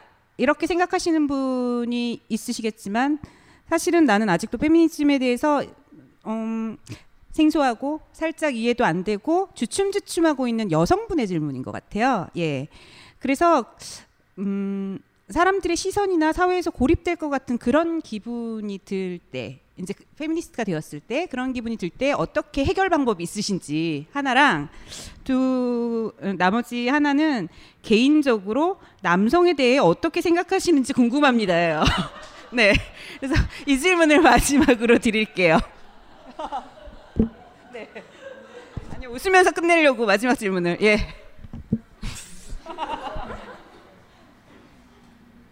아, 네, 그 남성 일단 페미니스트가 고립됐죠. 늘 언제나 고립됐다고 생각해요. 역사 속에서도 고립됐고 내 삶의 장면에서도 고립됐다고 생각하는데 그래서 제가 요즘 하고 있는 게 그 제가 펴낸 책의 제목이 우리에게도 계보가 있다 외롭지 않은 페미니즘인데요. 이거가 각자 책을 읽고서 이 빈칸을 채웠어요. 자기의 이야기로. 그리고 이제 보통 제 책이 트위터에서 되게 좋은 반응을 얻고 있는데 그 트위터는 사실 공간을 뛰어넘었다는 그런 제약이 있잖아요. 그렇기 때문에 다 같이 이야기를 나눴지만 또 고립됐단 말이에요. 다시 집으로 돌아오면. 그런데 저는 이게 굉장히 수가 많아요. 이 책을 사주신 분들의 수가 2천 명이 되면 이거를 대한민국 지도로 표현을 해봤을 때는 2천 명이 되게 가깝게 살고 있거든요. 다 같이. 근데 이 책을 들고 뭐 어떤 자기가 쏟아낸 이야기들을 누군가에게 또 이야기하고 또 답을 바꾸어 보고 싶다 이런 이야기가 굉장히 많았어요. 그래서 저는 결국 온라인 페미니즘이 그걸 한계라고 말하고 싶진 않은데 거기서 또 오프라인으로 나올 수 있는 아까 은하 기자님께서 말씀하셨듯이 온라인에서 이제는 오프라인으로 바뀌었잖아요 방향이 그 오프라인에서 어떤 자신의 삶을 나눌 수 있는 존재들을 만들어야 한다고 생각해요. 그래야 제가 혜은이를 대학 동창으로 만났기 때문에 이 책을 쓰면서도 별로 흔들림 없이 갈 수 있었던 거고 그래서 온라인에서 어떤 다른 친구들을 만났을 때도 별로 겁이 없었던 거고 만약에 제가 처음 만난 낯선 사람들끼리만 책을 만들어 보자 하면 이게 좀 더 위태로울 수 있잖아요. 그런데 온라 오프라인에서 이미 알고 있던 친구와 함께 어떤 새로운 영역으로 넓혀갔기 때문에 이 책을 쓸 수 있었던 것이고 책을 쓰기 이전까지 그런 오프라인에서 했던 활동들이 또 기반이 되었던 건데요. 그렇기 때문에 페미니즘이 뭔가 낯설고 불편하지만 그것에 대해서 어, 계속해서 함께 그 불편한 느낌을 조금씩 없애보거나 아니면은 알아봤을 때 불편해질 수 있겠죠. 결국 결론이 불편하다로 끝날 수 있겠지만 어쨌든 알아볼 때 용기가 필요한 게 페미니즘이기 때문에 그 알아보는 과정을 함께 할 수 있는 주변의 사람들이 몇 명 필요하다고 저는 생각해요. 그래야 내 삶이 안전해질 수 있고 그래야 또 남의 삶도 이제 관여를 할 수 있는 거잖아요. 남의 삶을 안전하게 또 우리가 이제 폭력 없이 뭐 이렇게 바, 크게 갈 수 있는 거는 일단 내 삶이 안전해야 된다고 생각하기 때문에 그런 게 필요하다고 생각해서 그 책을 이제 트위터에서 아까 좋은 반응이 있다고 말씀을 드렸는데 그래서 제가 조직하는 게 그 북클럽을 만들고 싶어서 요즘 준비 중이에요. 한번 실험을 해보고 있는데 각자 사는 지역에 모여서 각자 한 다섯 명 정도 자신의 살, 답을 이제 나눠보는 거를 제가 기획을 해서 만들어보고 있어요. 그래서 이게 조금 더 정착돼서 같이 이제 자기 집 주변의 누군가와 함께 이야기를 나누고 삶을 나누고 좀 더 앞으로 나아갈 방향을 함께 모색하고 이게 좀 필요하다고 생각합니다. 그리고 남성 뭘 어떻게 그 질문은 개인적으로 나중에 답변을 들으셔야 될 것 같아요. 사적으로 프라이, 프라이빗하게. 아, 네, 네. 박은하 기자님. 그게 근본적으로 그 고립감이 해결이 안 된다라고 생각을 해요. 아니 그 고립감이라는 그 감정은 해결이 안 될 거라 생각하는데 나랑 같은 문제 의식을 가진 사람이 있다. 첫 번째 단계 이거 자체가 위로가 되고 두 번째로 말씀대로 온라인 오프라인 공간에서 만나는 것 그리고 세 번째는 이제 가장 중요한 부분인데 증오에 함몰되지 않는 거라고 생각해요. 세상은 왜안 바뀌지라고 하면서 이제 패배감과 증오가 오면은 그때부터 걷잡을 수 없게 되거든요. 네. 그 증오에 이제 사로잡히지 않는 방법이 역시 아까대로 돌아가는 동료가 있고 그리고 나는 내가 대한민국에서 가장 긍정적 사회상에 기여하는 사람이다라는 어떤 자신감 이제 이제 자부심 같은 게 있는 게 좀 정신적으로는 해결이 되는 것 같고 다 해주신 말이니까 저는 이제 온라인 어떤 맺기의 두 가지 맹점이라 될까 주의해야 될 점에 대해서 좀 말씀을 드리고 싶어요. 이제 하나는 이제 나랑 같은 생각을 하는 사람들 찾다 보면 역시 온라인에서 손쉽게 만날 수 있는데 또 여기에 갇혀버리면은 여기를 도피하게 되더라고요. 물론 저도 다 해본 일들이고 아까 조성주 씨 모른다고 했지만 제 페북에선 조성주 씨가 대통령이고 녹색당은 15% 지지율 나와요. 이게 온라인 공간이 기본적으로 이런 세계거든요. 그러니까 이제 이런 것을 좀 인지를 하는 상황에서 이제 여러 가지 활동들을 하셨으면 좋겠다라는 생각이 들고요. 이제 저 깜짝 놀란 책이 있는데 이제 옛날에 오히려 온라인 공간이 페미니스트들에게 대안이 될 것이다. 이제 새로운 가능성의 공간이 될 것이다라는 문건을 읽은 문건이라고 온라인 문건을 읽은 적이 있어요. 아 이렇게 생각하는 때도 있었구나. 근데 최근에 이제 제가 결론 이것도 들은 말인데 인터넷이 이제 발달되면서 서로에 대해 자세히 알게 되면서 서로에 대해 체계적으로 싫어할 수 있게 됐다. 이게 혐오를 확산시키는 부분인데, 그러니까 하다 보면 되게 체계적으로 남을 싫어할 수 있게 돼요. 그러니까 한남충이라는 단어는 그래서 저는 약간 위태위태해요. 그러니까 이 단어 때문에 어떤 성매매라든가 여성 무시라든가 이런 걸 비판하는 용어가 생겼고, 근데 쓰다 보면 사람이 되게 미워져. 그래서 아마 남자에 대해서 어떻게 생각하냐는 질문도 나올 것 같았는 나오지 않았을까라는 추측은 하는데요. 그러니까 이런 용어들을 저는 전략적으로 쓸 수도 있고 그냥 상황에 따라서 그냥 기분 내키는데 쓰고 싶어 써도 된다고 생각해요. 그래도 이런 것들 인터넷이란 공간에 항상 사람을 체계적으로 싫어할 수도 있다라는 마음을 갖고 있으면은 그런 존재 하에서 이제 연대라든가 다양한 활동들이 도움이 되지 않을까 싶습니다.